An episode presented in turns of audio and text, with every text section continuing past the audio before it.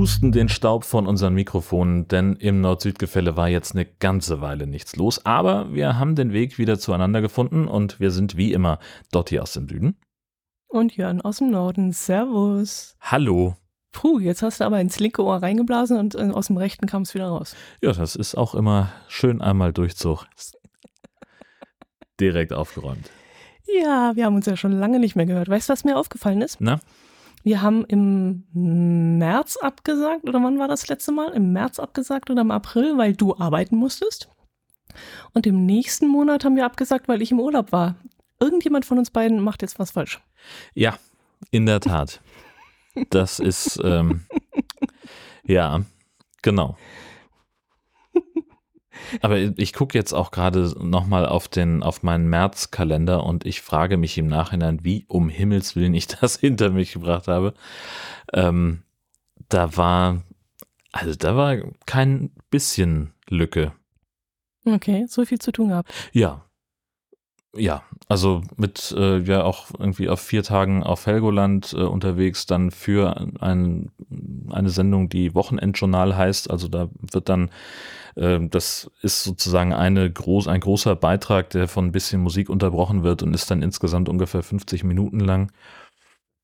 Und da ist halt dann, ja, muss man ein bisschen äh, hinterher sein, was auch die, also das macht man halt fast alles selber, also die, die Interviews, die Beiträge und sowas. Und dann wird das nur noch in Köln äh, von einer, äh, von einem Producer und einer Regisseurin äh, zusammengefügt zu einer fertigen Sendung und das ist alles ein bisschen aufwendig. Also vier Tage vor Ort und dann nochmal so ungefähr fünf bis sechs, naja, Quatsch, nee, drei bis vier Tage Na Textarbeit einsprechen, das Ganze rüberschicken und dann musst du halt auch noch ein bisschen parat stehen, wenn die sich mit dem Kram beschäftigen, für Nachfragen, für Nachproduktion, wenn die irgendwie sagen, Mensch, hier brauchen wir nochmal irgendwie einen Zwischentext, kannst du nochmal schnell was einsprechen. Also das waren alleine schon so insgesamt, würde ich sagen, ungefähr war das eine komplette Arbeitswoche. Anderthalb, wenn man nur Montag bis Freitag rechnet. Und äh, dann halt noch das Tagesgeschäft dazu, was eben auch noch immer mit dazu will. War es ein bestimmtes Thema, was du da mitgebracht hast oder allgemein? Äh, es, also der, die Überschrift war Helgoland im Wandel mhm. ähm, wie, sich, wie sich die Insel für die Zukunft aufstellt. Und da ging es eben um ganz viele verschiedene Sachen. Also Herausforderungen beim Tourismus, wie man eben den Tourismus auf der Insel wieder ankurbeln will, wie das auch nachhaltig funktionieren kann, äh, was für Attraktionen es gibt, wie sich Helgoland neu aufstellt, auch im ganzen, dieses ganze Spannungsfeld zwischen äh, Tourismus, der Wunsch nach mehr Übernachtung und mhm. gleichzeitig Wohnraummangel. Also es sind ja über die Jahre sind ist Wohnraum eher abgebaut worden, weil Leute, die vielleicht eine Wohnung äh, oder gar ein Haus geerbt haben, gesagt haben, naja gut, ich wohne auf dem Festland, ich brauche es eigentlich nicht, ich mache da eine Ferienwohnung draus. Mhm. Oder ich vermiete das an jemanden, der ein Hotel besitzt, damit der da seine Saisonkräfte unterbringen kann. Und das ist natürlich Wohnraum, der auf der Insel fehlt. Und das muss man sich also auf Helgoland einfach mal vorstellen. Da sind 2000 Leute ungefähr, 1,8, äh, die da auf 1,7 Quadratkilometern zusammen wohnen. Mhm. Das ist schon relativ eng. Ähm, und da geht es eben auch darum, wie stellt sich die Gemeinde da auf, das besser verträglich zu machen. Also ne, es gibt jetzt ein, ein Wohnraumschutzgesetz sozusagen in, in ganz dicken Anführungszeichen, äh, das also die Umwandlung von Dauerwohnraum in äh, Ferienwohnungen ver verhindern soll. Mhm und lauter solche Geschichten. Und äh, daraus ist dann glücklicherweise sind da auch noch mehrere ähm, Zweitverwertungen draus entstanden. Das ist natürlich auch immer schön, dass dann einzelne Sendungen sagen, Mensch, das ist ein Thema, das möchten wir auch mal, also es läuft halt irgendwie samstags morgens von neun bis zehn. So, das ist eine Zeit, da hören die allerwenigsten Menschen Radio, ähm, wenn man sich die äh, Quotenkurve so anguckt. Und deswegen ist dann immer schön, wenn es ähm, dann Redaktionen gibt, die sagen, wir wollen das gerne mal bei uns im Tagesprogramm haben. Das ist ein mhm. schönes Thema für die Wirtschaftssendung. Das ist ein schönes Thema für was weiß ich wen, Umwelt und Verbraucher oder weiß der Geier was. Ähm, äh, dass die da nochmal noch mal zuschlagen und das sich nochmal genauer darstellen lassen in einem Einzelbeitrag, wo ich dann nicht mehr viel machen muss, weil das Material ja sowieso da ist. Äh, das muss ich dann einfach nur nochmal aufbereiten, damit es dann eben auch allein für sich stehen kann, dass also die Bezüge nach rechts und nach links zu den, zu den anderen Themen, die eben auch in der Sendung drin waren, dass die weg sind. Mhm, ja, eben, das habe ich mir nämlich gerade überlegt. Wenn du über das eine Thema redest, kann man, kann man das ja nicht grundsätzlich eins zu eins übernehmen, sondern müsste dann Ausschnitte rausnehmen die zu ihrem Thema passen oder wie muss ich mir das jetzt vorstellen? Also du redest allgemein über die, die, die äh, Ferienwohnungen oder die Wohnungen, die da jetzt ähm, leer stehen oder mit runtergelassenen äh, Rollläden, so stelle ich mir das jetzt gerade optisch im Kopf vor. Oder und dann erzählen die irgendwas, äh, was das auf die Wirtschaftslage sich auswirkt. Und dann hast du doch nicht die gleichen Töne, kann man doch nicht da verwenden, oder doch? Ja. Oder wie muss ich mir das vorstellen? Das ist. Naja, also es ist ja eine ähm, ne Sache, dass man, also ich rede halt mit dem Bürgermeister über die Wohnraumsituation und was die Gemeinde mhm. tut, um, um das zu, äh, in den Griff zu kriegen und, und wo vielleicht neue Einnahmen herkommen. Im konkreten Fall ist das eben ganz viel Windkraft, Offshore-Windkraft. Ähm, da gibt es irgendwie, vier, inzwischen gibt es vier Windparks, die von Helgoland aus betreut werden, wo also äh, Windkraftfirmen ihre, ihre Basisstationen haben, wo ihre Techniker sind, äh, die von da aus in die Windparks gebracht werden, um da die Reparaturarbeiten, die Wartungsarbeiten zu machen. Ähm, auch die müssen ja irgendwo wohnen. Und das ist das im Augenblick der, der Hauptwirtschaftstreiber auf der Insel. Und dann kann ich halt mit dem, mit den Sachen, die ich darüber weiß und mit dem Kram, was der Bürgermeister mir an anderer Stelle über Wohnraum erzählt hat, das kann ich dann halt rausnehmen aus meinem Material und kann mhm. daraus einen neuen Beitrag machen. Mhm, über Windkraftenergie und sowas. Und wie, was das für eine wirtschaftliche Bedeutung für die Insel hat. Genau, dass sie zum mhm, Beispiel es geschafft ja, haben, den, den Gemeindehaushalt darüber zu sanieren, weil sie jetzt halt einfach wahnsinnig viel mehr äh, Gewerbesteuereinnahmen haben als durch das bisschen Duty-Free-Shopping und, und Tourismus, was sie halt haben. Das ist ja, ist zwar auch eine Menge, aber das reicht halt nicht, wenn du dir einen Gemeindehaushalt anguckst, gerade eben auf einer Insel, wo ganz viel äh, auch aus kommunaler Hand einfach passieren muss, weil es da einfach niemand anderen gibt.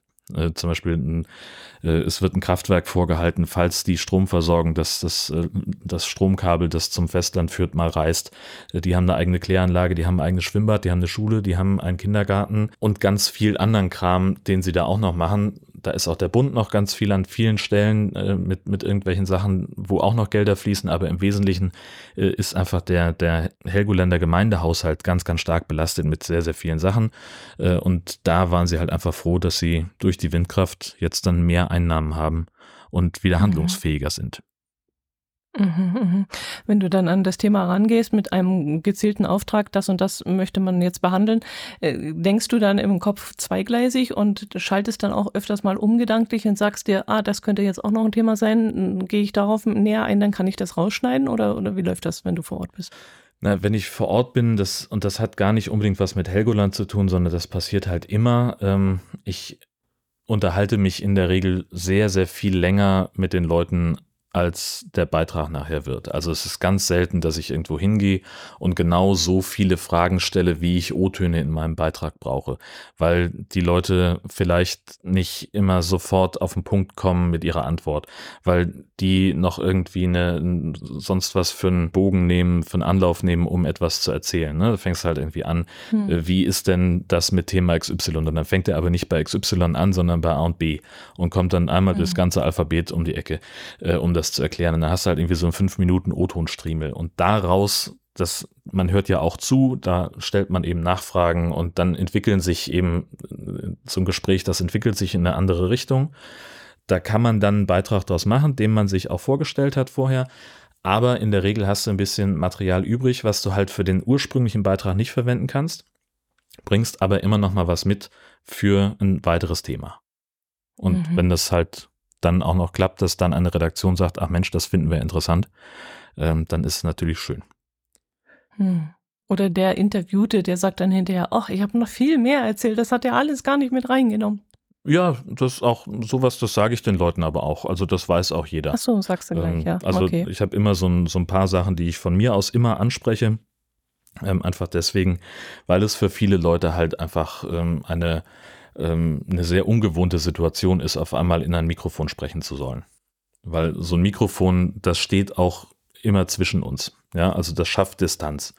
Ähm, und das versuche ich den Leuten eben äh, so ein bisschen zu nehmen, ähm, einfach über die rationale Ebene, dass ich sage, das hier ist nicht live, wir können jederzeit auf Pause drücken. Wenn Sie einen Moment brauchen, mhm. um die Antwort sich mal genau zu überlegen, sagen Sie das einfach.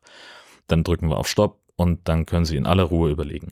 Wenn Sie merken, Sie verrennen sich gerade in einem Gedanken, der gar nicht dazugehört, weil mir das auch ständig passiert, ja. Also ich bin auch jemand, mhm. der riesengroße Bögen macht und dann auf halbem Weg die Frage vergisst. Ähm, dann sagen Sie das ruhig, unterbrechen Sie sich selber, sagen Sie Stopp und dann machen wir es nochmal und sagen Sie auch deutlich Stopp, das sage ich auch immer dazu, damit ich weiß, diese Passage verwenden wir nicht. So, das mhm. ist dann wieder, das kann man dann nochmal irgendwie für was anderes machen, dann aber in Rücksprache. Ähm, und natürlich sage ich den Leuten auch, dass Versprecher normal sind, dass das verschwindet, dass ich das alles rausschneide, dass das alles gut wird. Und ich sage denen auch, dass wir viel mehr Gespräch aufnehmen, als ich nachher Sendezeit habe. Weil das natürlich mhm. auch so ist, dass ganz häufig aus den Informationen, die mir mein Gesprächspartner gibt, mein Text entsteht. Ne? Also ich weiß ja ein bisschen was, ich habe selber noch ein bisschen quer recherchiert, aber ein paar Sachen, äh, die nehme ich mir halt auch von meinen Gesprächspartnern und zitiere den in indirekter Rede damit und nutze sozusagen den zweiten Teil seiner Antwort als Beleg dafür, was ich mache. Also keine Ahnung, äh, Dotti Gross äh, erzählte, dass sie äh, dieses und jenes bliblubla und dann kommt eben dann Teil von der Antwort, wo du dich quasi darauf beziehst, was ich gerade gesagt habe. Mhm. Verstehst du, wie ich meine? Ah, ja. Mhm. Gut. Ja, solche Sachen. Und das ist eben, ähm, da muss man halt äh, Zeit für einplanen, gerade wenn es so lang sein soll. Und dann äh, geht es ja auch um die, um die Zeiten, äh, die Termine, die die Leute vor Ort haben. Wann haben die überhaupt Zeit für mich? Wann sind die auf der Insel? Ich war ja Mitte März da, da ist Helgoland noch im Winterschlaf. Da ist es dann einfach schwierig, jemanden dran zu mhm. kriegen. Mhm. Mein Schiff ist ausgefallen, ich musste fliegen. Da fehlte mir dann ein bisschen Material. Das hat, war der, der Einstieg ein bisschen anders, als ich es mir gewünscht hätte. Äh, der Bürgermeister äh, saß dann auch noch einen Tag länger auf dem Festland fest. Dann mussten wir noch irgendwie hin und her schieben. Und ich war dann am Ende froh, dass ich von vornherein gesagt habe, ich blocke mir jetzt einfach mal vier Tage, damit auch was schiefgehen kann. Mhm. Ich hätte das wahrscheinlich auch Ne, im, im, Hochsommer würde ich sagen, ich schaffe das in zwei Tagen, die Leute zu treffen, weil die dann halt auch alle auf der Insel sind und weil es dann mhm. ein bisschen einfacher zu planen ist. Aber so man muss einfach immer ein bisschen Puffer einplanen, wenn es um Helgoland geht, weil das immer abenteuerlich sein kann. Es kann immer irgendwas dazwischen kommen. Mhm, mhm. Und das war jetzt dein letzter Besuch auf Helgoland oder warst du inzwischen nochmal? Äh, ich war dann inzwischen nochmal privat da. Das erste Mal mhm. überhaupt ganz privat. Das war aufregend, ja. Also, Wie kam es denn dazu? Äh, wir haben das Gastini Nordseeinsel-Projekt ja ins Leben gerufen, haben gesagt, wir wollen möglichst viele Nordseeinseln ansteuern und ihr ganz viel zeigen, ähm, weil sie ja auch so, ein, äh, so eine Birdwatcherin ist. Sie mag das ja, Vögel zu beobachten. Und da ist Helgoland halt einfach das Paradies.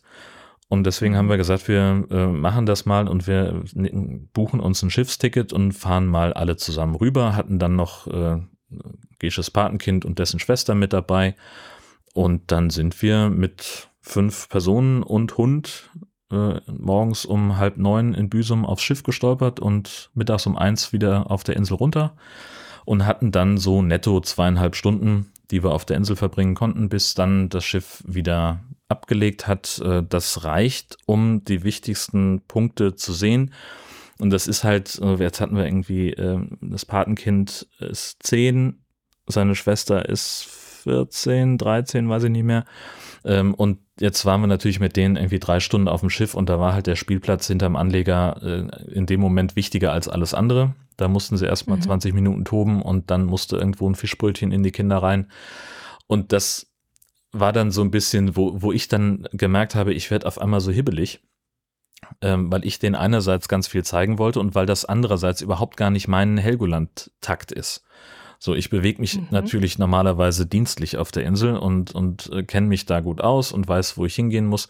Und ich habe ja immer ein Ziel, wenn ich da bin. Ich habe ja immer irgendeine Art von Verabredung. Ähm, und sich jetzt so mehr oder weniger treiben zu lassen und äh, sich auch, auch Rücksicht nehmen zu müssen auf andere, die mit mir zusammen unterwegs sind, das war halt ein relativ neues Erlebnis. Ja, mhm. und ich wäre auch tatsächlich ganz gerne noch länger geblieben. Ich hätte gerne eine Übernachtung gemacht, aber es war vollkommen aussichtslos. Ähm, dann im Mai, wir sind über Himmelfahrt hingefahren. Mhm. Auch, also ich habe ein paar Wochen vorher versucht, da noch was zu kriegen und das ist halt vollkommen illusorisch, weil an Ostern mhm. geht da die Saison los und dann buchen sie alle wie die Bekloppten. Mhm, mhm. Äh, jetzt geht die explizit über die Feiertage hinweg oder ist dann schon was, was Generell. im Juli schon nichts mehr zu haben? Oder Also generell. ja, kannst du, also ich habe dann auch gedacht, wir könnten vielleicht irgendwie, also natürlich ist es schwierig, unter der Woche zu fahren, wenn du schulpflichtige Kinder mit im Gepäck hast, aber äh, da, selbst da war nichts mehr zu haben. Das war, Mhm. also es wird sicherlich so sein, dass die, die langen Wochenenden schneller ausgebucht sind oder die Ferien oder die, die in den Sommermonaten sowieso.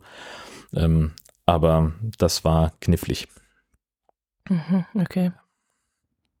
Ja, als wir damals in, in, bei euch oben waren, da hatte mein Herz allerliebster ja auch die Idee gehabt, dann äh, machen wir das kurzfristig, einfach wenn wir vor Ort sind, ähm, einen Campingwohnwagen einfach auf dem Campingplatz stehen lassen und dann fahren wir da rüber und buchen irgendwie eine Pension über eine Nacht, aber dann wäre das ja vermutlich auch nicht möglich gewesen, so kurzfristig. Hätte man das ja vielleicht auch schon Monate vorher planen müssen. Vielleicht äh, gibt's da irgendwo noch eine, eine Chance, wenn man sehr hartnäckig guckt und über die Zimmervermittlung der Touri-Informationen geht und dann unter der Woche eine Nacht. Vielleicht hat man da Glück, aber ich würde es Mhm. nicht beschreien. Keine Mhm, Ahnung. Mhm. Ja, Mhm. Ja, und dann zweieinhalb Stunden ist natürlich auch nicht viel Zeit, um Vögel zu beobachten. Dann kam ja unser, euer Gastini vielleicht auch ein bisschen zu kurz. Och, es ging. Also das ist ja der, der große Vorteil daran, dass, äh, dass die Insel dann doch so klein ist. Also wir waren dann irgendwie ein paar Tage, den Tag vorher waren wir auf Hoge, Hallig-Hoge. Mhm. Ähm, und das war mir halt überhaupt gar nicht klar, wie viel größer Hoge ist im Vergleich. Da habe ich noch nie drüber nachgedacht. Hoge sind sechs Quadratkilometer. Ähm, Da Mhm. wohnen 100 Leute. Bist du also sehr, das Okay. ist sehr entschleunigt und du bist sehr, sehr äh, unter sich so ist man da. Und ähm, da hast du natürlich viel mehr Möglichkeiten. Auch da hatten wir nur drei Stunden und das war halt äh, tatsächlich ein bisschen zu viel eigentlich an Zeit. Ähm, Nee, es ist schon okay. Wir sind, äh, sind gut durchgekommen. Wir haben dann uns aufgeteilt. Gesche ist mit dem Hund, mit dem Fahrstuhl ins Oberland gefahren. Und ich bin mit den, äh, mit den Kindern dann so ein bisschen äh, an der Jugendherberge vorbei zum Nordstrand. Da ist so eine, ist die Jägertreppe. Das ist relativ steil, eine bisschen eine sportliche Herausforderung. Das fanden sie irgendwie spannend. Und dann sind wir da äh, hochgekraxelt und ähm, dann ist man ja im Prinzip schon fast auf dem Vogelfelsen. Und da dann Mhm. so nah an den Bastölpeln, den äh, Trottellummen und den Tortalken zu sein, das ist schon super. Und da war sie schon auch fasziniert und, und glücklich drüber. Ähm, aber das ist halt, äh, sagt sie auch, es, sie kann nicht genug Vögel beobachten. Also du ziehst sie immer irgendwie weg. So, das, Mhm. äh, die ist nie fertig damit. Mhm, verstehe, ja. Ja, aber die richtige Gegend für sie. Genau. Also ich, ich weiß, ja jetzt nicht, wie viele äh, Vögel man in Italien beobachten kann, aber ich glaube, Menge. dann auf Helgoland, da gibt es Man wundert ja, sich. Ja, es sind halt andere, ne? okay. Ähm, Im Ja. Zweifelsfall. Ja. Ist mir nie so aufgefallen in im Italienurlaub. Außer Spatzen habe ich nicht allzu viel gesehen. Ja, das Deswegen- ist das. Man achtet ja da gar nicht drauf. Also ich merke selber auch Mhm. erst, dass ich, äh, seitdem sie da ist, mich viel mehr dafür interessiere und auf einmal fallen mir ganz andere Vögel auf, äh, die ich so im Zweifelsfall vorher noch gar nicht wahrgenommen habe. Auch hier im Garten. Mhm. Okay. Und ka- Kannst du schon die Stimmen auseinanderhalten? Voll Bist nicht. du da ab Nein. und zu mal aufgeklärt? Nein. Nee. Also äh, sie sagt, wenn man anfängt, Vögel zu beobachten, dann braucht man äh, drei Dinge. Ein Fernglas, ein Buch über Vögel, also Vogelbestimmungsbuch und jemanden, der sich sehr gut mit Vögeln auskennt. Mit, also Mhm. Geflügel. Ähm, der einem dann dabei hilft, die zu erkennen, also die auch auseinanderzuhalten. Und sie hat da ein super, äh, zwei ganz tolle Bücher, äh, wo wir dann auch gemeinsam zum Teil geguckt haben, äh, was wir da nun, nun gesehen haben über Tag bei einem Ausflug. Und das ist halt einfach krass, wie, wie klein die Unterscheidungsmerkmale im Zweifelsfall bei den einzelnen Vogelarten sind. Da ist dann einer, also es sind zwei verschiedene Vogelarten, die sehen aber zu 98 Prozent gleich aus und der eine hat einen etwas röteren Schnabel oder der hat dann irgendwie hinten am Schwanz drei schwarze Federn statt zwei graue und so kann man die dann unterscheiden. Also das Mhm. ist komplett abgefahren. Eine eigene Wissenschaft, Mhm. buchstäblich, man kann das ja auch Mhm. studieren. Mhm. Ja, ja, schon klar. Ja. Mhm. ja. Und du warst auch im Urlaub.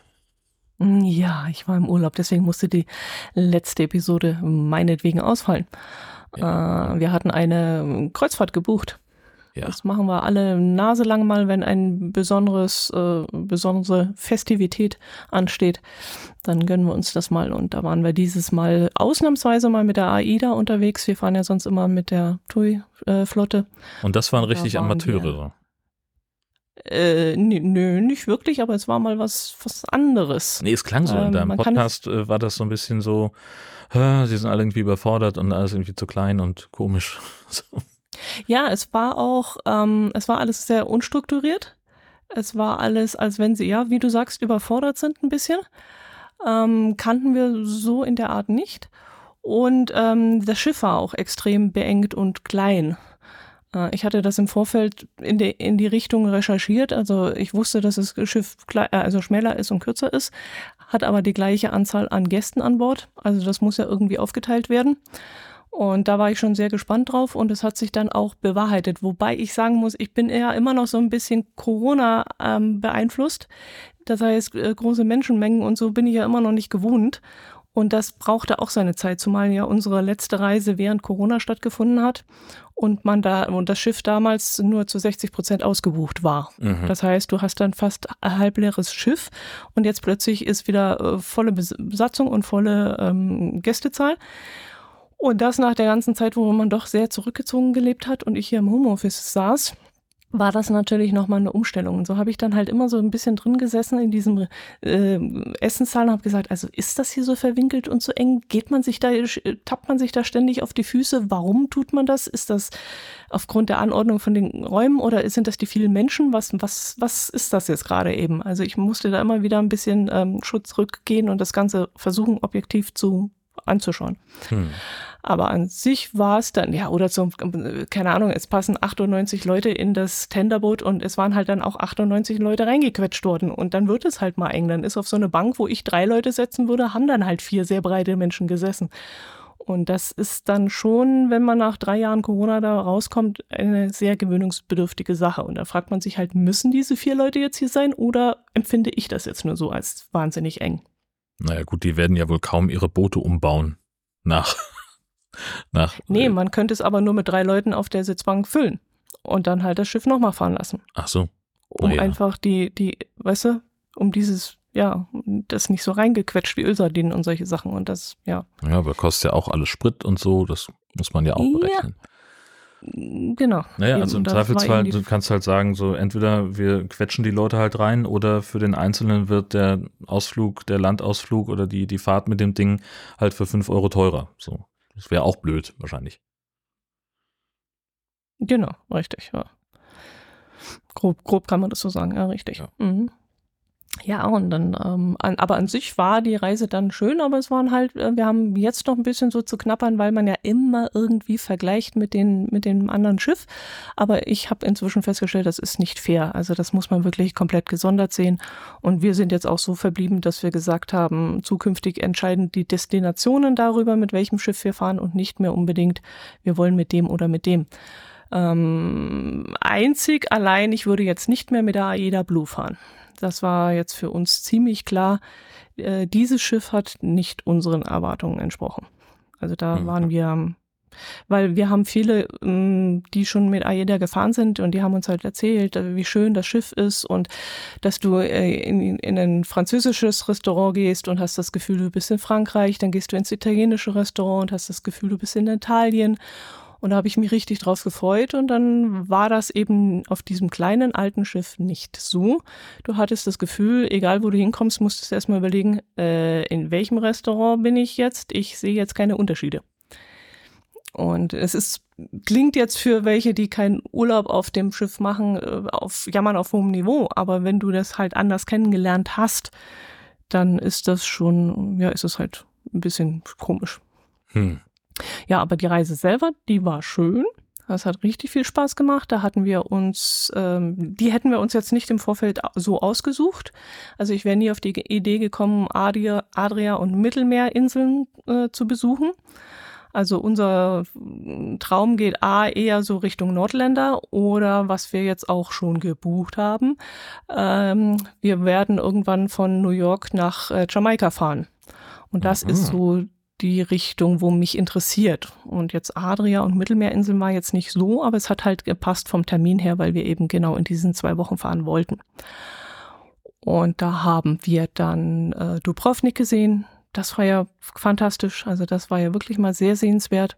Wir haben es dann auch so gemacht, wir sind relativ früh von Bord gegangen, waren dann noch relativ alleine dort in Dubrovnik und konnten dann auch auf dieser Mauer entlang laufen. Da führt also eine alte Stadtmauer, zweieinhalb Kilometer um die Altstadt herum. Und die ist, die ist wahnsinnig breit. Also an manchen Stellen ist die, glaube keine Ahnung, acht Meter breit oder so, also riesiges Ding. Und wir waren noch relativ alleine darauf. Wir haben kaum Leute getroffen. Und als wir diese Runde gelaufen waren und wieder da runtergegangen sind, die Treppenstufen, da war kein Durchkommen mehr. Also da war One Way. Da mussten wir warten, bis die Leute hochgegangen waren, damit wir wieder runterkamen. Hm. Das war dann richtig voll geworden. Und aber und ja, immer auch, die gleichen zweieinhalbtausend Leute, die man sowieso auf dem Schiff schon um sich hat oder kommen dann da noch welche dazu? Weil, also ist immer so meine Vorstellung, ne, ich kann es jetzt ja, jetzt kann ich es da dann endlich mal vergleichen mit dem Schiff nach Helgoland. Äh, also die 300, 400 Leute, die dieses kleine Schiff dann auf die Insel entlassen hat, die sind mir eigentlich den ganzen Tag da auf den Keks gegangen, weil die immer irgendwo im Weg gestanden haben. Und ich stelle mir vor, dass es beim Kreuzfahrtschiff noch mal ein bisschen krasser sein muss. Nicht wirklich, weil ja die Fläche größer ist. Also es ist ja dann nicht so klein wie Helgoland, sondern es verteilt sich ja mehr und du hast ja dann zusätzlich auch noch eventuell zwei andere Schiffe, die da gerade vor Ort sind, mit nochmal zweieinhalbtausend Leuten und dann zusätzlich noch irgendwelche äh, Busgruppen, weil da ist bestimmt noch äh, ein Parkplatz mit 40 Bussen, die da von irgendwoher angekarrt werden. Also das vermischt sich ja mehr. Du siehst dann durchaus, wir haben Geocacher an Bord kennengelernt und dann läuft ja der Geocacher auch auf der Mauer gerade entgegen. Logisch, die siehst du dann auch. Ja. Aber ja. es sind halt ganz viele andere Menschen dann auch noch vor Ort.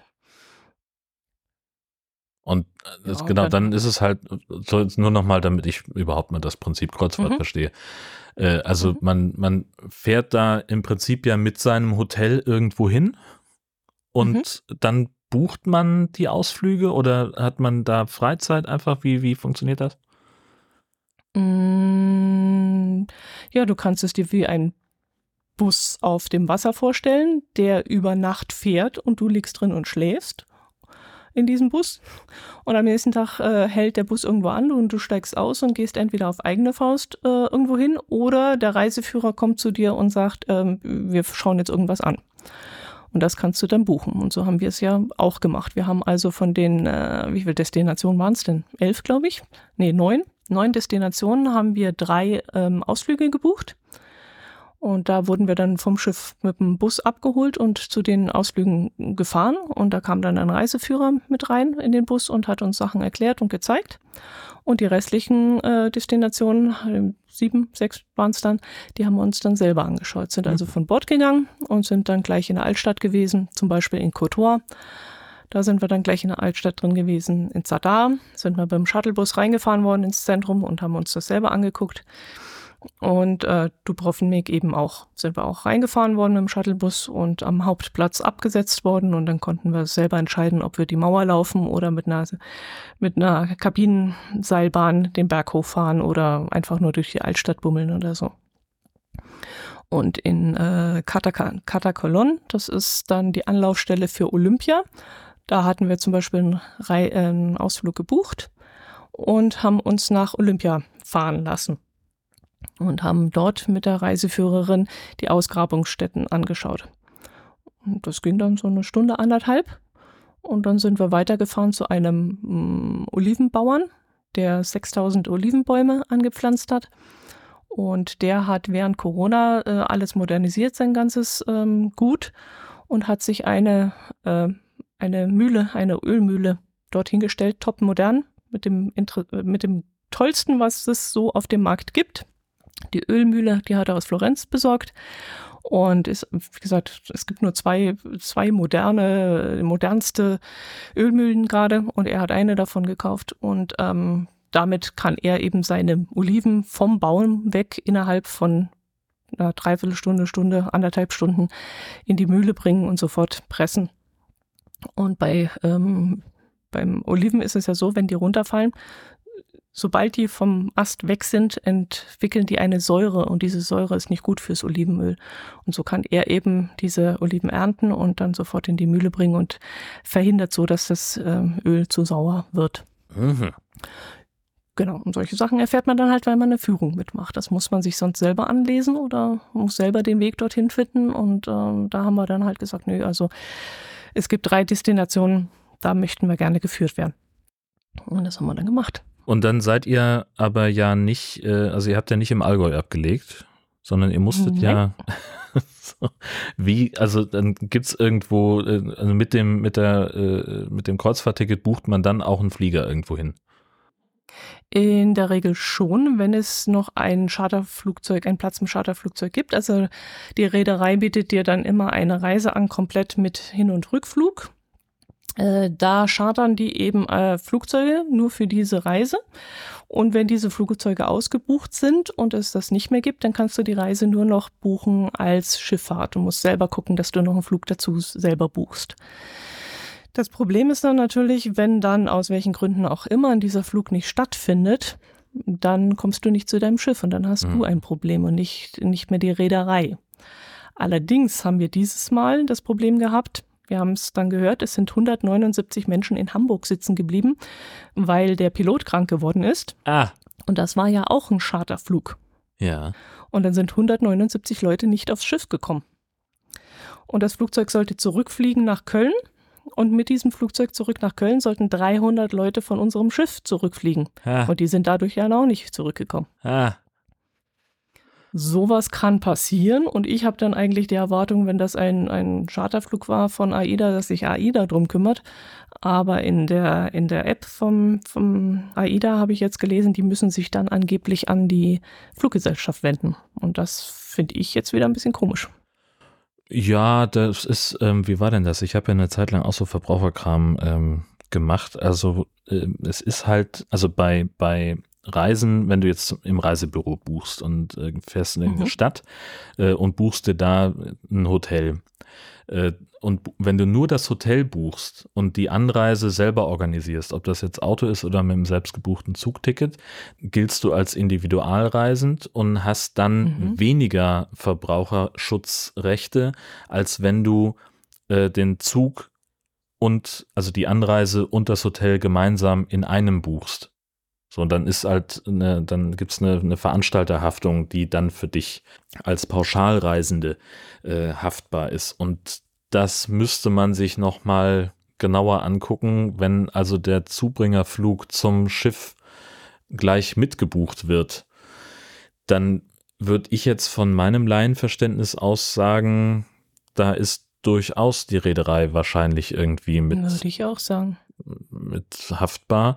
Jetzt kann man natürlich wahrscheinlich aus deren Sicht argumentieren, Flugreise, also der Zubringerflug ist Teil der Reise, die du individuell gebucht hast und nur wenn du bei denen oder im Reisebüro auch gleich den, den Zug zum Flughafen mitgebucht hast oder vielleicht sogar da vor Ort noch eine Übernachtung im Flughafenhotel, dass es dann Pauschalreise ist und dass dann die Veranstalterhaftung mehr greift. Aber das ist eine Frage, da kann man mhm. wahrscheinlich irgendwie drei Juristen fragen und kriegst vier verschiedene Meinungen.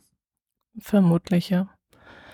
Nichtsdestotrotz ist es natürlich ärgerlich, wenn dann 179 Leute nicht zum Schiff kommen. Die, die, die ganze Woche brauchst du ja gar nicht mehr antreten. Du brauchst ja noch nicht mal versuchen, zwei Tage später nachzukommen, weil dann ist ja, dann sind ja zwei von sieben Tage schon weg von, von der Reise. Mhm.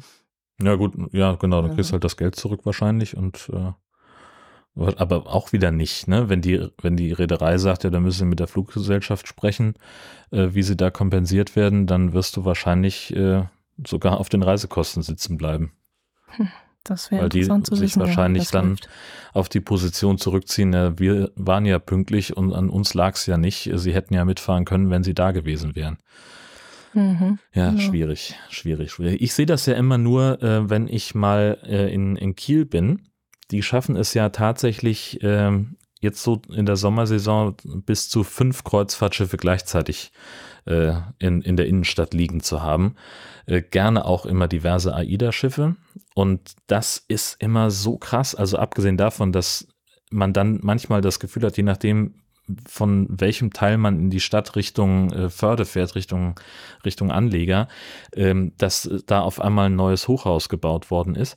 Ähm, die, also es ist ja so krass, wie viele wie die Leute alle anreisen. Also manche kommen mit dem Zug, dann ist der komplette Bahnhof ein reines Chaos, weil da irgendwie zehn äh, Menschen stehen mit irgendwelchen Schildern für, äh, also für jedes Schiff zwei. So, dann sammeln sich Leute und dann geht eine von denen immer mit den Menschen zum Shuttlebus, der die dann zum richtigen Schiff fährt. Äh, dann ist bei uns am, am Funkhaus, da ist direkt ein Parkhaus in der Nähe, wo ich eigentlich immer gerne stehe. Und gegenüber ist noch ein Freiflächenparkplatz, äh, der, der auch relativ beliebt ist. Äh, und die sind dann halt einfach komplett gesperrt, weil die ganzen Kreuzfahrttouristen da drauf fahren, zum Teil auch mit Valet-Service. Also du fährst dann mit deinem Auto zum, zum Terminal, gibst dein Gepäck ab, checkst ein, legst dem Heini deinen Schlüssel auf den Tisch und der fährt dann dein Auto ins Parkhaus. Und mhm. dann halt auch noch die ganzen Shuttlebusse, die vom Flughafen kommen. Es ist der Wahnsinn. Mhm. Mhm.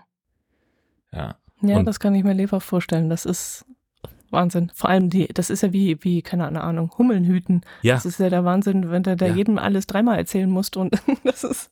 Ja. Da wäre ich nicht für gemacht. Ja, ja. Und dann steht immer, du hast immer irgendjemanden, der dann noch rumsteht und, und irgendwie dazwischen quakt und das System nicht verstanden hat. So, dann, Oder ne, also, verstehen will. Dann stehst am Bahnhof ist sowieso Riesengedränge und da stehen wirklich Leute mit riesigen Schildern, wo der Name des Schiffs draufsteht. Und die führen die Leute zum Shuttlebus, der genau zu dem Schiff fährt. Das, die liegen alle am gleichen Terminal, aber es gibt ja unterschiedliche Shuttlebusse und dann Eingänge, wie man da so reinkommt, hin und her. Und dann ist die Reisegruppe, hat sich gerade in Bewegung gesetzt und ist gerade weg und dann steht immer noch irgend so ein Heini da und sagt, hä, was, wo ist denn jetzt? so. Immer die ja. gleiche Scheiße. So, sortiert euch doch mal. Könnt ihr das nicht mal ordentlich machen? Äh, ich möchte gern Stück getragen werden. So in diese Kategorie Leute fallen die alle rein. Es macht mich wahnsinnig. Ja, ja. Als jemand, der da, ne, also inzwischen wohne ich ja nicht mehr da. Ich gehe ja dahin, weil ich da zur Arbeit muss oder einen Termin habe. Mhm. Furchtbar. Wirklich, wirklich mhm. schwierig. Und dann ist natürlich die, die andere Kategorie, die gibt es dann auch noch, dass dann eben nicht die, die Fahrten ab bis Kiel nur da liegen, sondern da gibt es dann auch noch welche, die haben da nur ein, zwei Tage Station. Die liegen dann auch mhm. noch mit da. Und diese Leute, die kommen ja dann auch zu Tausenden vom Schiff runter. Und dann gibt es ein paar, die ähm, dann einfach durch die Stadt latschen und überall im Weg stehen. Und dann natürlich der überwiegende Teil, die steigen dann in Busse, die machen dann Tagesausflüge nach Flensburg, nach mhm, Lübeck, mhm. nach Hamburg, nach weiß der Schinder wohin. Das heißt, du kannst im Prinzip in, zur Kreuzfahrersaison rund um diesen ganzen Hafenbereich, der sowieso verkehrstechnisch schon hart an der Überlastungsgrenze ist, da kannst du es eigentlich komplett vergessen mit dem Auto. Aber letztlich auch mit dem Zug, wenn die ganzen Anreisenden äh, den Bahnhof blockieren, das macht auch alles überhaupt keinen Spaß. Also es ist, ist mhm. wirklich schwierig. Ja gut, aber da muss mit muss jede Urlaubsdestination, gut, jetzt ist Kiel nicht unbedingt eine Urlaubsdestination, aber halt durch den durch den äh, Hafen äh, natürlich ein Anlaufpunkt. Aber wir kennen es ja vom Allgäu auch. Also inzwischen diese Woche habe ich schon erlebt. Also es geht bei uns jetzt die Urlaubssaison los das ist für uns jetzt auch nicht schön. Wir müssen auch sehr viel auf, auf Geduld umschalten, den wirklich so einen kleinen Knopf umdrehen und sagen, okay, die sind jetzt alle hier im Urlaub. Herzlich willkommen, Urlauber. Jetzt seid ihr hier drei Monate hier und dann ist unser Allgäu wieder ruhig mit einem Schlag. Und, und so erleben wir es ja hier auch, weißt du. Also irgendwo in die Stadt reinfahren oder sonst irgendwas ist eine Katastrophe momentan, weil sie alle mit 30, 40 dahin krauchen. Äh, Urlaubs, äh, also Tourismus ist ja dann nochmal ein, ein komplett anderer Schnack. Also das haben wir ja hier sogar auch in Husum äh, oder auch wenn du nach Büsum, nach St. Peter guckst, da fahre ich ja im Sommer schon gar ja, nicht genau. mehr hin, weil mir das alles zu sehr auf den Keks ja. geht. Ähm, aber so diese ganzen dieser ganze Anreiseverkehr, ne, so äh, mhm. auch alles, was so hier zum Sylt-Shuttle will, äh, die drehen ja auch alle völlig am Teller, weil sie dann natürlich irgendwie den einen Zug gebucht haben und dann äh, merken sie hier mit noch einer Dreiviertelstunde Anfahrtweg, ach du Scheiße, das wird knapp, äh, ich fahre ja noch irgendwie eine Dreiviertelstunde und äh, mein Zug fährt in einer halben ab, dann gebe ich mal lieber ein bisschen mehr Gas, äh, naja, mit den äh, zu erwartenden Konsequenzen. Das ist mhm. ähm, ja, alles ein bisschen knifflig. Und na, dann mhm. kommt natürlich das andere, dieser Seiteneffekt, den wir ja auch immer noch haben, die A7 Richtung Dänemark. Samstags auf die A7 fahren, egal in welche Richtung in Schleswig-Holstein, ist immer eine beschissene Idee. Weil okay. es, also du hast halt mehrere neuralgische Punkte. Das eine ist, wenn du von Süden guckst, der Elbtunnel ist halt, mhm. halt, und dieser ganze Bereich rund um Hamburg, da wird ja einfach wahnsinnig viel gebaut, gerade mit auch Lärmschutzdeckel über die Autobahn, alles total sinnvoll, aber sorgt halt dafür, dass die Leute schlechter durchkommen. Dann äh, kommst du zur Rade Hochbrücke. Da ist nicht nur Geschwindigkeitsbegrenzung wegen Baufälligkeit und allem möglichen Sheet, sondern da stehen auch zwei Blitzer, einer vorne, einer hinten an der Brücke. Und die Leute meinen ja dann, sie müssten auf einmal 60 fahren. Ne, da ist so ein dynamisches Geschwindigkeitsregulierungsding. Und der hm. vordere Blitzer ist daran auch angeschlossen. Der blitzt also wirklich, jetzt, wenn, wenn da 80 steht, dann blitzt der ab 85. Punkt. LKW mhm. müssen da aber 60 fahren. So, das heißt, die Leute sehen diesen oh. Blitzer, nehmen den wahr und denken, ach Gott, hier steht ein Schild 60, ich bremse mal. Und so kommt es immer zu Stau, immer zu Unter äh, Unfällen. Und dann mhm. sind die mhm. an diesem Blitzer vorbei und denken dann, sie könnten wieder Gas geben. Und am Ende der Brücke steht ja der andere Blitzer, der blitzt ab 115 und schneller, egal wie viel Tempo da angezeigt wird. Ähm, und da bremsen sie dann nochmal wieder runter. Okay. Äh, es, äh, ja, kein Wochenende ohne, ohne Stau oder ohne Unfall. Also selbst wenn es keinen mhm. Unfall gibt, ist da Stau, einfach weil so viel gebremst wird. Und dann kommst du natürlich nochmal weiter nach Norden an der dänischen Grenze, ähm, haben jetzt zum Glück die Grenzkontrollen wieder aufgehört, aber auch da gibt es Geschwindigkeitsbeschränkungen und die Leute stauen sich einfach an einer mhm, Tour. Das macht mhm. also, mhm. ja, das ist immer wenig Spaß in den Sommermonaten. Hm. Weil du gerade sagst Stau, ähm, das ist auf dem Schiff auch so eine Sache. Ähm, am letzten Tag soll man sein Gepäck abends vor die Tür stellen und nur noch sein, halt sein Schlafanzug und sein, sein, keine Ahnung, was man halt für die Nacht noch braucht, das soll man in der Kabine behalten und dann ins Handgepäck mit reinnehmen. Und dann werden die Koffer nachts vom Personal in den Lastenaufzug geschleppt und runtergefahren und vor die Tür gestellt in ein Zelt rein. Und damit ist dann eben das Schiff äh, organisiert geräumt von Koffern. Mhm. Und was wir gesehen haben, wie viele Leute morgens mit ihren Koffern in die kleinen äh, Personenlifte, Aufzüge reingedrängt haben und sich da schier gekloppt haben, weil sie nicht reingepasst haben und dann mit eigenem Koffer rausgegangen sind und ihren Koffer selbst daraus gebracht haben. Da habe ich mir gedacht, okay, ich würde auch gerne meinen, meinen Schlafanzug dann später in den großen Koffer packen und nicht in mein Handgepäck. Aber wenn das ganze System dadurch einfach entlastet wird, dann, dann kann ich doch wirklich mal Lemming sein und wirklich das tun, was man mir anweist und nicht immer wieder querschießen. Und ich habe mir, ich habe da auf der Reling, an der Reling gestanden, habe gedacht, ey, unfassbar. Es waren, ich möchte sagen, 50 Prozent der Leute gefühlt haben ihren Koffer selber runtergetragen. Und da denke ich mir auch immer, nee, warum, warum muss das so, so kompliziert gemacht werden? Naja, also ich könnte mir vorstellen, dass es zwei Gründe gibt. Die einen, die einfach das nicht verstanden haben, warum das so sein soll, weil sie vielleicht auch das erste Mal auf einer Kreuzfahrt sind. Und die anderen, die halt hm. einfach paranoid genug sind, dass sie sagen, ich stelle doch ja nicht die ganze Nacht meinen Koffer hin, wer weiß, wer da dran geht. Ähm, also finde ich beides grundsätzlich erstmal so weit nachvollziehbar äh, den Gedanken bis dahin, aber die Konsequenz daraus, dass dann natürlich äh, am Abreisetag es zu Problemen kommt, weil Koffer, die Koffer alles verstopfen, äh, das ist natürlich auch klar und das ist ja, kann, kann nur blöd sein, natürlich. Also ich glaube eher, dass es egoistisch ist, dass die einfach sagen, nö, dann habe ich ja meinen Schlafanzug hier und was soll ich dem, mit dem denn im Handgepäck und meine Zahnbürste und mein äh, äh, nee, nee, das, mein Koffer bleibt hier, das sollen die anderen mal schön machen. Ich glaube eher, dass es Egoismus ist. Aber gut, ja. was weiß ich.